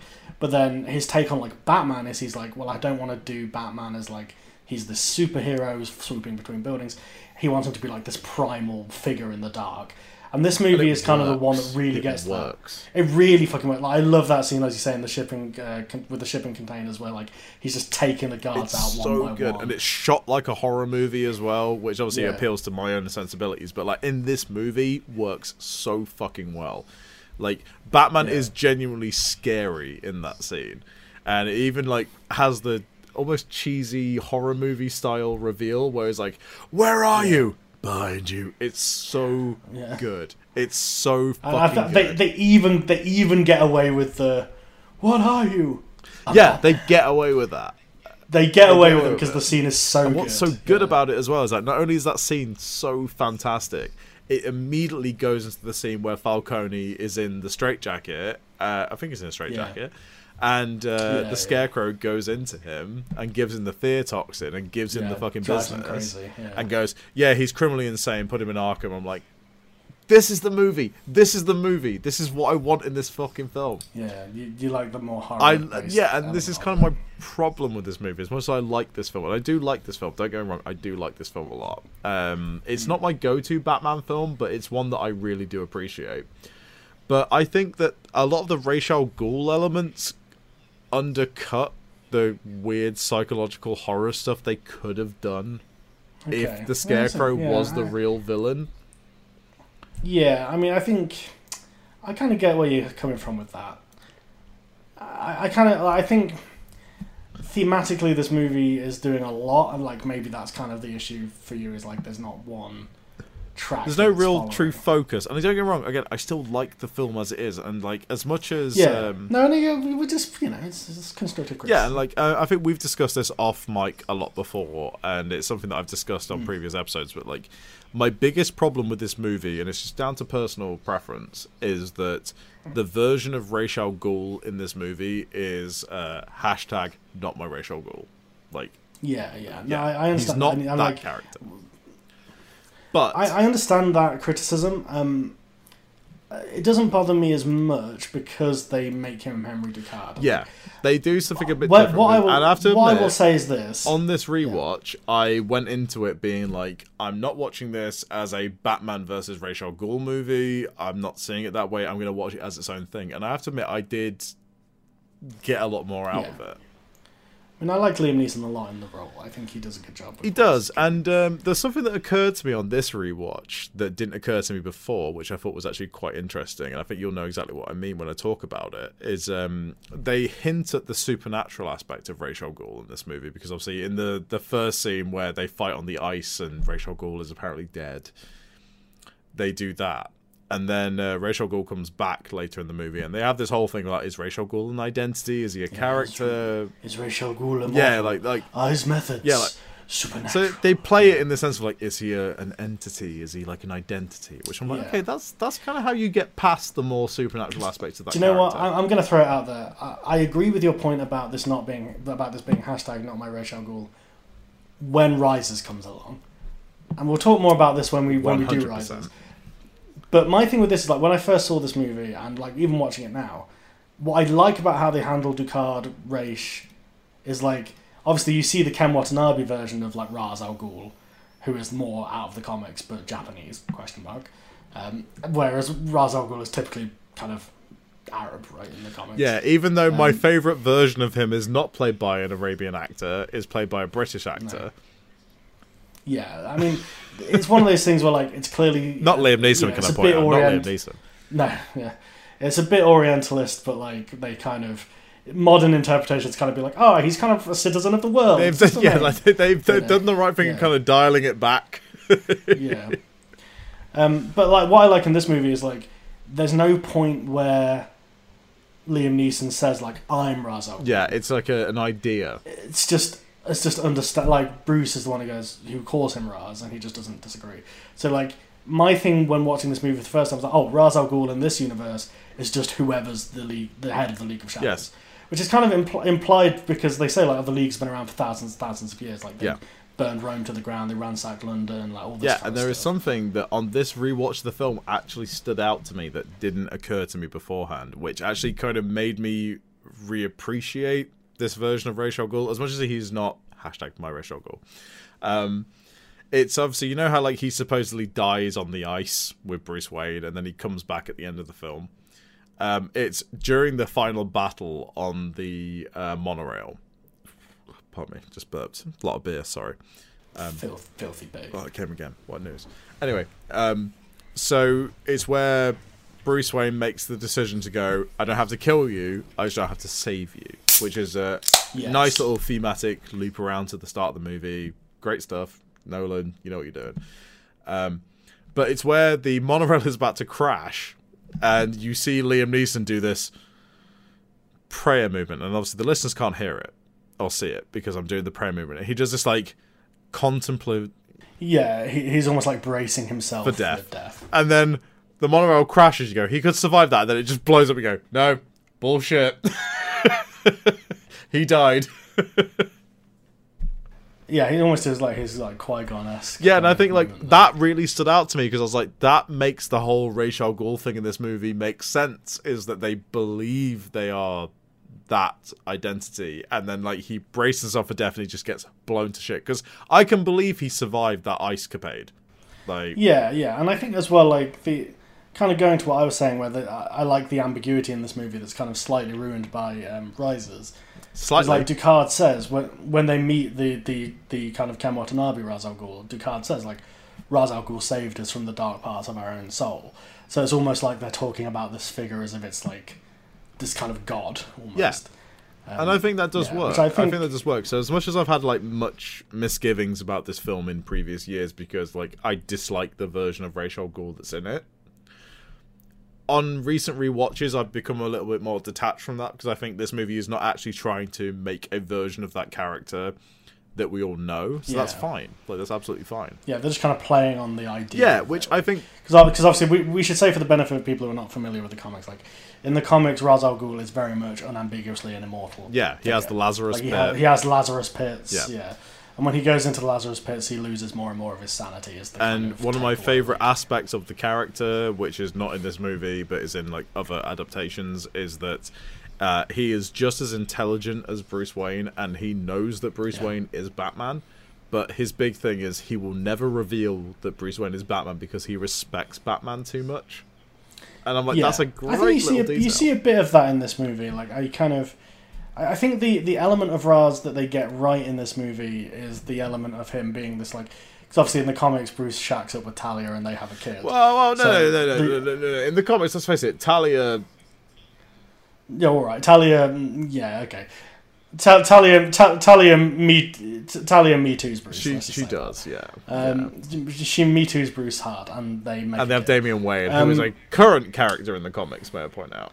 Yeah, he's like still Robin. Yeah, Um, uh, that's anyway, that that that aside, but like so so the the thing with Ra's al Ghul is he's always this kind of like your girlfriend's dad slash like the weird granddad of your kid. Like they have this kind of bizarre, almost familial relationship, and like I think that's what this movie does home in on in a way. Is that thing of like he's this surrogate, like Henry Ducard is this like surrogate father figure to Bruce, um, but he's like this fucked up. Yeah, they do play on that a bit. And obviously film, that- yeah. And obviously that's contrasted with Alfred, um, because when when you have the bit where Ra's al Ghul turns up and burns down Wayne Manor, leaving Bruce for dead, which I also like that bit where he's like, "Oh, you burned down my house and left me for dead. Consider us even," and then leaves. Yeah, and again that kind of speaks like the respect for Bruce, where he won't just kill Yeah. him. He's like, "I will repay the the wrong that you've done to me." But like, Honourably, you know, yeah, I'm not which gonna- is fine. Yeah, I'm that's not gonna just fine. shoot you in the head. Yeah. Um, but yeah, I like the bit where because obviously Alfred saves him from that, and then Alfred repeats the line about that his that Bruce's actual father gave him early on, where Bruce says like, "Oh, I failed. You know, I fucked it all up." He doesn't say "fuck." It's twelve A, but um, Yeah. and um, Alfred says, you know, repeats the line about why do we fall so we can pick ourselves back up again. Um, Which- and it kind of it's very subtly done, but it's that thing of like of the two surrogate fathers Bruce has, like Alfred is the true surrogate father, and Ra's al Ghul is the dark shadow of um, Batman. And I hate to be that person because you've just delivered that line beautifully in context of the movie, but as soon as you hear like, "What do we do? We fall down. We pick ourselves back up." All I think of is Zoolander. you can say, f- oh yeah. What do we do? when We fall off the horse, Derek. We get back on. I'm sorry, Maury. I'm not a gymnast. Um, yes, I mean we've not really talked about Michael Caine. no, this, we but, should um, because apparently we're going to do this entire episode in Michael Caine impressions, which we did an hour ago. So but I think he's really fucking good. solid, Obviously, so this is- solid. This is this is the first time Nolan and Caine work together, and obviously they have a long-standing working contractual. relationship at this point. Well, indeed, like uh, Michael Caine, I believe is semi-retired now. Yeah. Anyway, we should Um, wrap up. We're approaching the hour thirty mark. No, we shouldn't. Okay, I think let's um. Okay, let's quickly go through character rankings. then. Okay, go it. Um, because we have rambled all over this. We have, but in a good way. Uh, so let's- in a good way. But let's start with um, Bateman himself, Bruce Wayne Bateman, Christian Bale. What do we reckon? Do you know what? He's a solid nine for me, actually, because um, as much as Yeah. this is hashtag not my Batman, um, I think Bale does a really good job of balancing both uh, Bruce Wayne and Batman to the point Yeah. where like, we're very, very sympathetic to Bruce Wayne, even though his romance with Katie Holmes is like not believable because she's like a fucking wooden board. Like, do you remember Ed, Ed and Eddie? Yeah. Remember that show? Yes. She's plank. She's she's Plank plank. from Ed, Ed and yeah, she's plank. She's fucking awful in this movie. Like, I don't Mm. buy into her for one fucking second, and that's not a slight on Kate Holmes as a character. I guess she just couldn't deal with the script. I, I, I guess. Like, yeah, Yeah, you know. yeah, yeah. But also, she's surrounded by Michael Caine and Christian Bale. So, like, how do you compete? Like, how do you even Yeah. go into that? You're kind of outclassed from all Yeah, sides. uh, yeah, and she- and- because she's got scenes with like Gary Oldman and stuff. Like Yeah, I won't sugarcoat it. You're fucking awful, love. You're fucking terrible in this film. Holmes slammed. She's terrible at this film. Uh, anyway, no, but I. But we're not talking about Holmes yet. We're talking about fucking um, Bale, Christian. No, he's like he's like a nine out of ten for me. I think he really uh, balances both the characters, and I think in this film it's kind of weird because a lot of people talk about uh, Bale's Batman, and they do the, yes, the the husky voice and all this kind of stuff. I'm like, yeah, which doesn't really. that's more in Dark Knight, Knight. I think. He does it a bit here, but he does it when he's like interrogating. Yeah, and but I intimidating think he balances the two characters really well. He's he's actually quite soft spoken in Yeah. this movie when, when he's Yeah, because there's a bit like before he reveals to Katie Holmes that he's Batman. He's talking. I'm like, how do you not realize that's Bruce? Yeah, yeah, and like that's something that um, yeah, I'm going to kind of jump in. Like I, I'm going to give Bale ten out of ten for this movie. I feel that his performance in the later movies is weighed down by the crazy voice, and whoever's decision that was, whether that was Nolan or Bale.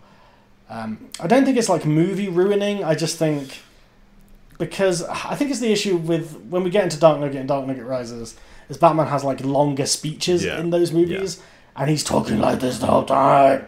So it's kind of like okay, that mm, uh, you know, it's all right in short bursts. Like in this movie when he's interrogating Flash, there's a great scene where he goes, you know, he's like, "S- uh, "Swear to me," you know that scene. Like that's quite cool. Um, but yeah, I like that he's more reserved as Batman in this movie.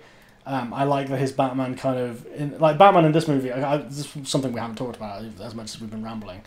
Um, but since we're on the character rankings, the bat suit in this movie is the best that it is in the Nolan. I would agree, actually. Yeah, it's still got like the chin strap Yeah, and stuff like the it doesn't have like the weird like like he has a weird little pod head in the later movies. And obviously the problem is like he because he can't turn his head. But I think what works with Bale being such a physical actor is you don't really notice in this movie. Like God love Michael Keaton, you can tell he can't turn his head in those movies. But I think with no with Nolan being such a great kind of composer of images, but also Bale being like such a physical presence, they get around the fact that Batman has to completely turn his body in order to Yeah, no, he works in this movie. He really works as Batman, Yeah. and like uh, the Scarecrow induced hallucination stuff with Batman really works as Like when when when he doses um, Crane with the medicine, and you see like Crane's POV, and it's just like fucking gargoyle like coming at him. Uh, that, that's a great scene because obviously when he's like flying over the Narrows when everyone's gassed, and you can see like the crazy red eyes and stuff. That's awesome. Yeah, no, I agree. I think all of Bale's like Bruce Wayne and Batmanerisms really work in this film, like more than they do in the sequels, which we'll get to. Um, Yeah, I, I think, I'd like, I'm, I would argue that Bruce, that uh, Christian Bale is kind of like the best Bruce Wayne.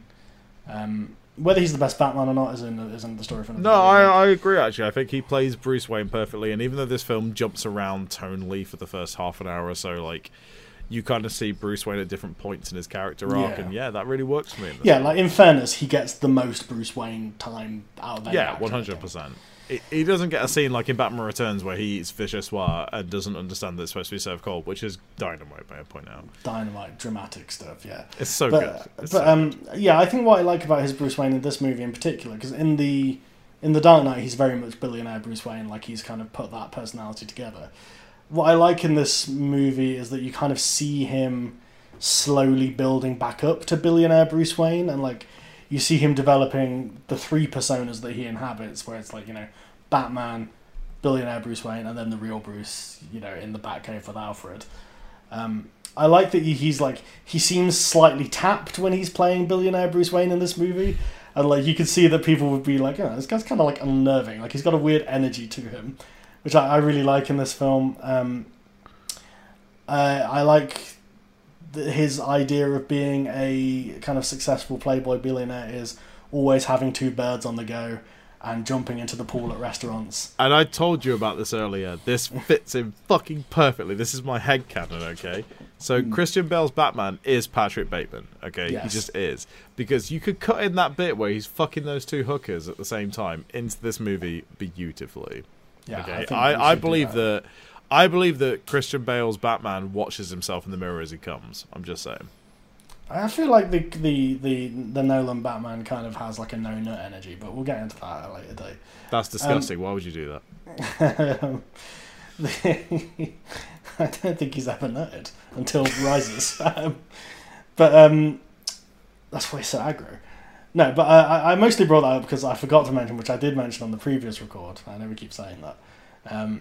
In that scene where he is told by the waiter that the pool is not for swimming in, the waiter who tells him that is none other than David Bedella, speaking of the Rocky Horror Show, who is the current best Frank-N-Furter now that Tim Curry is a walking Outside of Tim. Curry, yeah. Yeah, I- I outside did- of Tim Curry, he's the best one. I did see David Bedella live when he did his run in Rocky Horror, and he yes, was as did I, and he was phenomenal. phenomenal. Uh, you, But you may also, if you're a musical theatre fan, you may also know him as the devil from uh, Jerry Springer, the opera. He originated that role. And he was in Inside Number Nine. yes, which I was about to say, if you're an Inside Yes. Number Nine fan, he was Inside Number Nine, which is Yes. because Steve Pemberton was the narrator in Rocky Horror Show with Yes. David Bedella. So that's the weird Uh, musical links. Fantastic actor, very interesting career. Um, wild that he pops up in this movie. Deeply underrated actor as well. Yeah, like yeah. such a fantastic performer. Like really. I think it's because this movie's shot in Britain, right? Like, Bedella's American, but he yeah, lives in he lives in this country, yeah. So that's Yeah. why you end up with all you know Tom Wilkinson and like Cillian Murphy in this movie, right? It's like, yeah.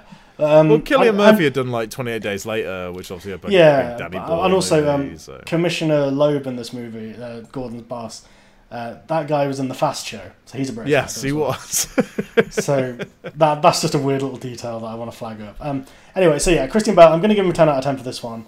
I think as the trilogy goes on, that rating lowers ever so slightly. He's a 9 out of 10 for me personally, but you Yeah. know, whatever. I'm just kind of giving like, like I want. It's almost like an effort mark because you know, Yeah. he, I think he gives it his all in all three movies, but I think this is his best performance. So I kind of want him to give to give him 10 on at least one of these films. Um, also, he's fucking jacked in this movie. Can we talk about that? Oh yeah, like he's like huge Jacksman levels in this Mm. film. and he's not as jacked in the later movies, and I I can tell you why that is, because he turned up to the audition for Batman, and Nolan was like, "I think this is the guy acting wise. Like he, he's great." Unfortunately, he's you know, but he was very very skinny at that point because he just got doing done doing The Machinist. Um, now, as you know, Christian Bale is a method actor. In that movie, he plays someone who's like wasting away pretty much from like not eating, and um, yeah, so he he lost the weight for real. Like that's not special effects or anything. Like when you see him in that movie and he's all like, you know, um, emaciated. That is that is Bale, um, and that's the that's the shape he turned up to audition for Batman in. And Nolan was like, oh, I don't know. Like I mean, you've got to put on enough weight in like two months to like play this role. I, I And Christian know, Bale went, yeah, fine. Yeah, and then he turned up to the second round of auditions, too jacked. That's the level of maniac we're dealing with. He was so buff that Nolan was like, okay, you've got to lose muscle mass because you're not going to fit in the suit. like, and that is the level of grade A maniac we're dealing with when it comes to Christian Bale. Um, so that's that. In terms of character rankings, then let's move on to. Uh, I mean, should we just get Katie Holmes out of the way? Katie Like Holmes is. Rachel Dawes the first. It's like a two. I don't know, I'm giving her a 1.5. Useless, get out of my face. She is Um, flatter than a witch's tit in this movie. She really is. Like she is so egregiously miscast. Yeah. I think. It's unreal. I like the idea of the character. Obviously, we've kind of alluded to it's like it's, amalgama- it's an amalgamation of a few different love interests from the comics. Um, But I think it really says something. Well, we haven't actually talked about that film yet, even though we have previously. Is that Maggie Gyllenhaal really inhabits that character with so much more nuance and Yeah. gravitas than what Katie Holmes ever does.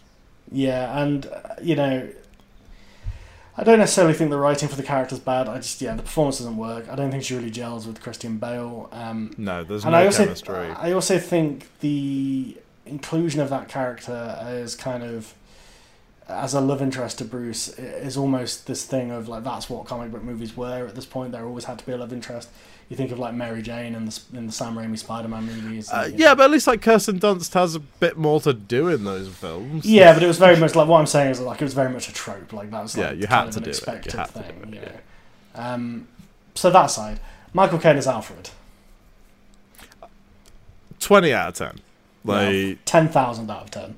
like especially when you consider that, like uh, we talked about Michael Gough in the previous movies Yes. and how great he was because like he's like Yeah. the real like wallpaper of those original Batman movies. Yeah. Like he's in all of them.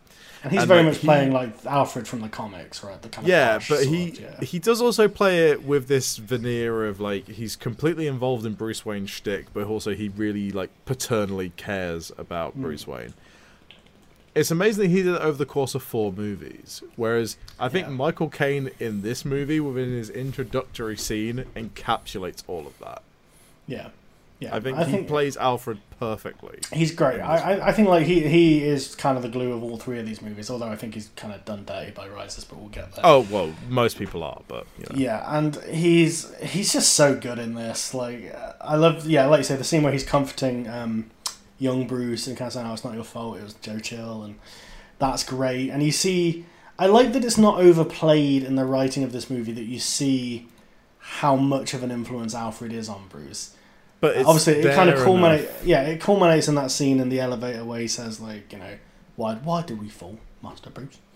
You know, it's, it's encapsulated like that's kind of the end of their like character arc together in this movie, and I think that's something that I will say is a strength of this movie is like it really doesn't oversell that. It just kind of goes like, yeah, Alfred has always been the the, the voice of reason, the you know the good, and you even have after the big car chase in the middle of this movie. Um, you even have Alfred kind of chastising Bruce, saying, "Oh, you know, it's a wonder no one got killed. Like, what are you thinking of?" sort of thing.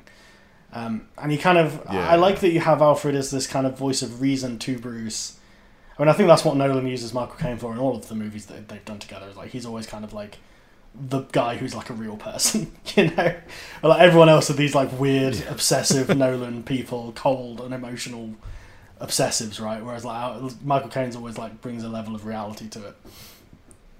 Yeah, and I, th- I, I, I, hand on heart would have to say, like, as much as I love Michael Gough, I think this is like my Alfred. Hashtag my Alfred. Um, Yeah, no, I'm I'm with you. I'm with you. Absolutely, I'm with you. Um, so moving on, character rankings. Um, You know, a character we've yeah Cillian okay. Let's talk about Scarecrow, Cillian Murphy. Um, I, I'm gonna have to give him five thousand out of ten. I think he's so entertaining. yeah, like he should be the lead villain of this film. I think. Like, I think this film would be yeah, so much more I f- I interesting feel and so that, much uh, to a better if he was the real villain.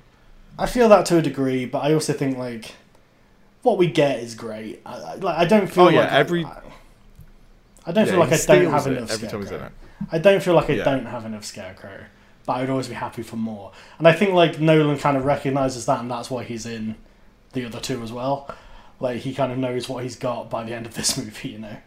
Um, like the open, like the introductory Batman scene in The Dark Knight is Batman finally arresting Scarecrow. So I think like they realize the um, what they have with that character. I, I want to shout out some some great acting from from Cillian Murphy. obviously one of the great scenes is like his second dust up with Batman, where Batman uh, doses him. You know, Taste of your own medicine, Doctor. Which is, And, uh, I think, is actually the catalyst for the final scene with the Joker Yeah, where he's where he- riding the horse. Yeah, he finally breaks. Yeah, well, he like- becomes the true scarecrow in that But scene. that I that think. scene where he's like just staring wide eyed at Batman, like seeing the creature version in his mind, and then uh, you know he goes, like, "Who do you work for?" And and uh, Scarecrow goes, "Oh, "I work for Ra's al Ghul," and uh, Batman just goes, "Ra's al Ghul is dead." Cillian Murphy does this face where he's like, "Oh shit!" and it's like some of the best acting in the movie, where he's like, "Okay, not only is this guy." You know, he's fucking Batman. Like, this guy knows who Ra's al Ghul is, and he thinks he killed him. And you see that, like, you see that logic just like turning over in his brain, and like it's really good acting, and like that's that's like one of Murphy's greatest skills is like his, facial acting. When you think another Nolan movie, you think of him in Dunkirk, where you you see him as the shell shocked soldier, and he can do all that with just his posture and his face, you know. Um, and then obviously, like yeah, from that point on, Jonathan Crane is like completely unhinged. Um, I, I will say this one thing that I wish we'd seen more of with Scarecrow is that final look where he's wearing like the open straight jacket. Yes. And he's, yes. you know, and he's like riding Yes. around on the horse. Like there is an action figure of that, but I don't feel like we see that enough in the movie. Yeah, it's, it's like- it's getting really into like the meat and potatoes of what like Scarecrow is in the comics, and Yeah. it, it like just teases it a little bit, and I wish it could be more of that. I really do. Yeah, I mean, he's great. It's great to see him in the other two movies. Yeah, one thousand out of ten. We've, we've said it. Um, one character we've not really talked about, but we'll kind of give him his dues here, is Morgan Freeman as Lucius Fox. Oh mate, one of the highlights of this film, Yeah, like one of the highlights, like any scene between him and Christian Bale is like yeah. you savor it, you savor. I mean, the scene that was in all the trailers was when he shows him the the Batmobile or the Tumbler, as it is in this this universe. Um, you know, where it's in the camo colors and they're like driving around. Uh, you know, and uh, Bruce goes to come in black. That was in all the trailers. Um, yeah, I love Lucius Fox in this. Um, and we were saying this off mic. Um, we've not talked about the League of Uncles for a while on this pod. But I think, but we, I think we both agree that Lucius Fox is a is a is a shoe in for the League of Uncles One hundred percent. Because he is down for whatever, but he has a moral code, you know. Um, but yeah, I think like obviously Lucius Fox is a character in the comics, but uh, that isn't really like capitalized on by any of the movies until the Nolan ones. And obviously, what Nolan kind of zoom, zones in on with this character is like like the Q Bond element, where he's like he's the guy who comes up with the gadgets, you know, which is kind of Fox's role in the comics. More so now because actually these movies are very influential on the comics. Um, but like in, in the comics, Lucius Fox was like the head of Wayne Enterprises, right? Like he just runs Wayne Enterprises. He knows Bruce Wayne is Batman, as he does in this movie. But um, but again, I like how that scene's handled, where Bruce is kind of asking about this different equipment that he can use, and kind of saying like, "Hey, I, I, you know, maybe it's best if you don't mention to people like that, I've, that I'm using this." And uh, you know, Fox has the speech about like, "Well, if you don't want to tell me what you're doing, that's fine. I won't have to lie if anyone asks. But like, don't think of me as an idiot." Like, I think that like entirely encapsulates the character. Yeah. he's like, "Look, One hundred percent. Yeah. I know what you're doing. I know you're fucking Batman. If you don't want to let me in on what you're doing, fine. But like, you know, know that I see you, bitch. Yeah. Um, but I also like that. Uh, yeah, he's kind of. Um, I think Morgan Freeman plays this role really well. Where you know he's like. In all these movies, when they have the kind of Q scene where he's showing them the new gadgets and everything, like which happens once a movie, um, I, I like that Morgan Freeman kind of has that like dry delivery, but he also kind of plays that element of like he's really keen to show off the kit, you know, um, which kind of culminates in the Dark Knight Rises where uh, we'll get we'll get to this, but the, where he's like saying he has a line at the end of one scene where he goes, uh, "Usually our meetings end with you making an unusual request." And Bruce is like, "Well, I haven't got anything to ask you for this time." And he's like, "Well, let me show you anyway." you know? and you kind of see that um, starting in this movie where he's like, uh, you know, he's keen to show off the kit, the gear, you know. And I think that's also Yeah. like that is something that draws Nolan to Batman, right? Is the tech element. He like because obviously he likes bonds, he likes gadgets, you know. Um, so you can really see that this these scenes are like a lot of fun for Nolan to direct. Yeah. Um, One hundred percent. So yeah, Lucius Fox, good. Uh, let's go Gary Oldman as Sergeant then Lieutenant Gordon. Yeah, I mean, we not really talked about him as much, but like he's just solid in this movie, like he is in most films. Yeah. Like he's just solid, and he doesn't get a massive amount to do. I think he just kind of No. quips at Batman, and It's kind yeah, of like, setting up his Tumblr. character, right? Yeah, Like, yeah, yeah. So Yeah. I don't really have a whole lot to say about him, but like it's Gary Oldman, so like he just gives 110. percent yeah. I think he's better utilized in The Dark Nugget. Um, Yes. But in this movie, yeah, you see him kind of like, again, like how you see Batman kind of building up to being Batman. You see, well, you literally see Sergeant Gordon become Lieutenant Gordon, and obviously we know he will like he will go on to become Commissioner Gordon. Um, what I like about him in this film is like the uneasiness with Batman. You know, he kind of feels like he's probably a good guy, but you know, He can't really be sure. Yeah, yeah, which I think I, I, really like about this film. And I think like Oldman, as much as we kind of earlier kind of flagged up that Oldman can be a bit of a ham, I think what's kind of interesting about him as Gordon is like he does mostly play it pretty restrained. Um, you know, he has, he the has his quips, moments. He has his moments. You know, he leans Yeah. into a quip. Uh, I, you know, the bit that stands out for me in this movie is when uh, uh, Gordon goes, "Oh, I've not got my car," and Batman's like, "I brought mine." And Gordon's like, "Your car?" And then you see like the the Batmobile tear off, and he goes, "I gotta give me one of those." You know, Yeah, like- which is like hammy as shit. yeah, Like, he's leaning into so that shit. And yes, it's a, it's a trailer line, like we know, but like, um, yeah, but like I generally I like him. I think he's very much playing the Gordon from Year One in this movie. Yeah, the, absolutely. the kind of the good cop who's kind of like crushed by the system around him. Uh, he has a great line early on where he says, "You know, uh, I'm not a rat, and in a city this bent, who who would there be to rat to?"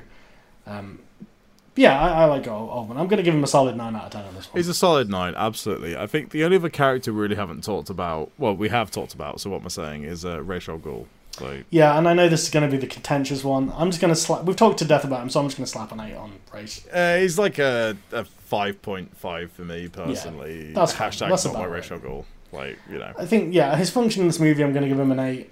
Um, we'll maybe discuss how he comes back in later movies. Yeah, we will, we will. there. So, um, Um, yeah, so wrap up on Batman Bateman Begins. yeah, I think we've kind of covered all the major cast. There's nobody else Yeah. we really need to talk about. Oh. Victor Zsasz, he's in this movie. Who's in it for like two minutes? Yeah, I know, but it's nice. whatever, He's in- whatever. he's just in It's there. nice that he's in it, but I wish we had more of him. You know. I guess one one more thing that I wanted to kind of say about this movie. I guess if we're talking about the, the weird tone of it and like maybe what kind of um, you know draws me to it, I do like how crazy horror based the ending of this like the final act of this movie is. Like you know when the the the fear toxin kind of gets released into the Narrows, how much it just becomes a fucking zombie movie. It becomes like, a massive horror film. Yeah. It's wild, right? Like, there's all these, you know, because you see these Gotham citizens who've been driven mad, like, looming out of the fucking shit.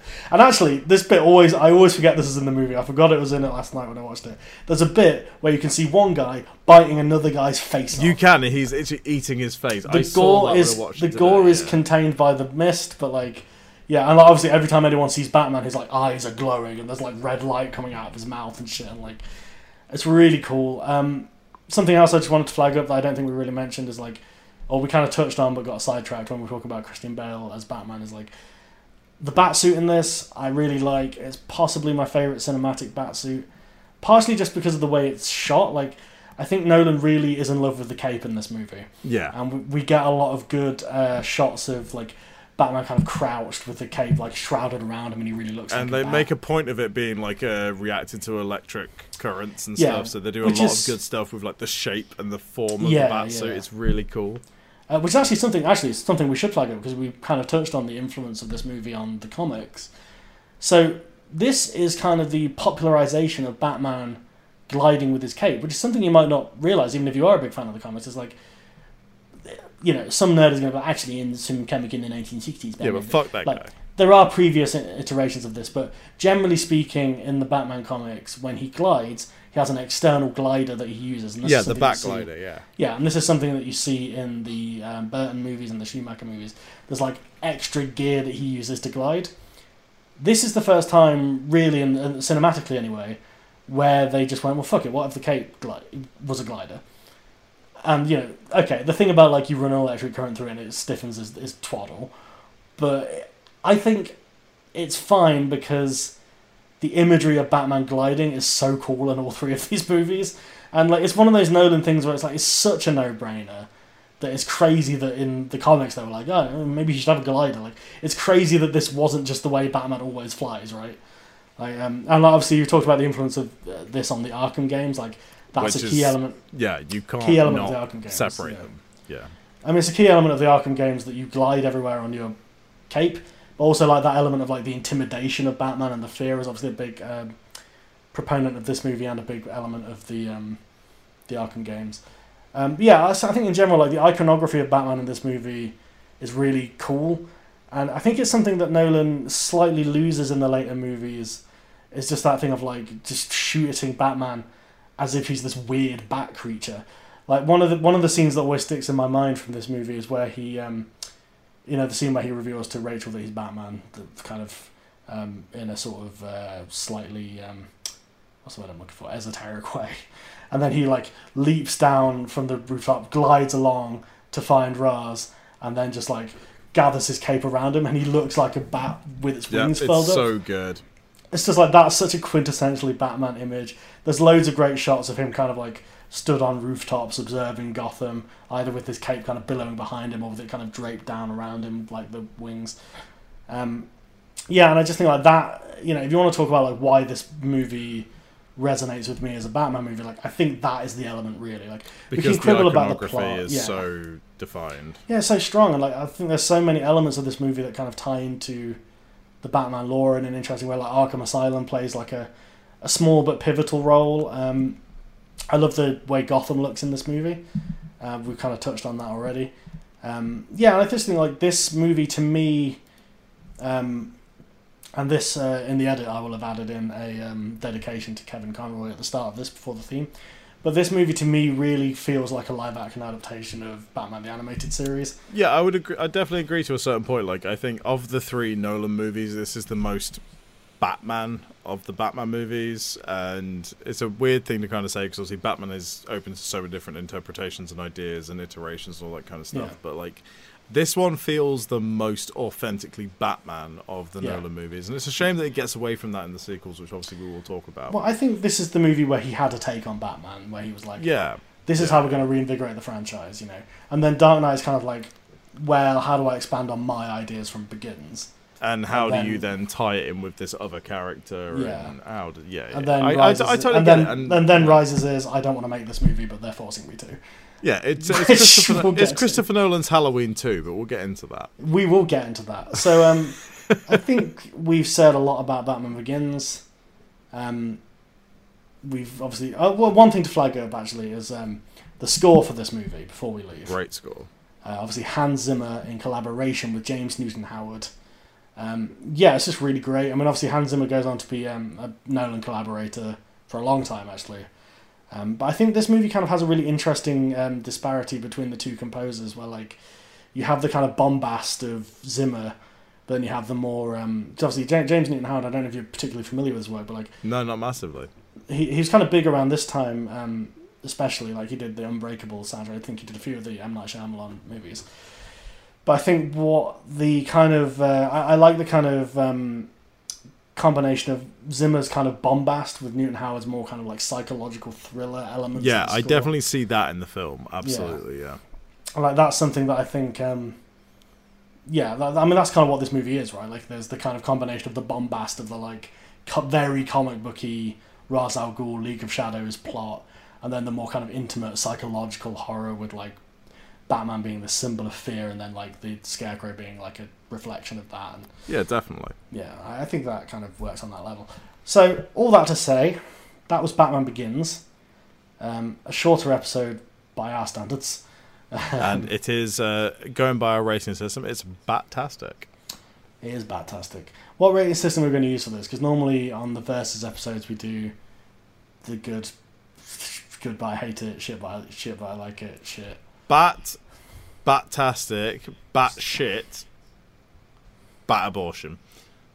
Um, in case people are writing a Kino Inferno wiki, this is the first time that Marc has done a joke rating system for a versus episode. Normally it's me doing that kind of twaddle. Um, I mean, it's been a while for us, so I kind of want to do Kino or Inferno on this. Let's do, Yeah, okay, let's do it. Okay, It- it's, it's. Kino in it. It has to be. I think it's going straight in the Kino bin. It is. It's on the top shelf. We're gonna wrap it in plastic so nothing touches it. Yes, it's going to Kino. It's going to Kino. It's no Inferno. Absolute Kino. Absolute Kino. Okay, so with that, um, I've been Aidan, And I've been Marc. and I've been the guy who sells falafel. Flash, come on, I got kids to feed.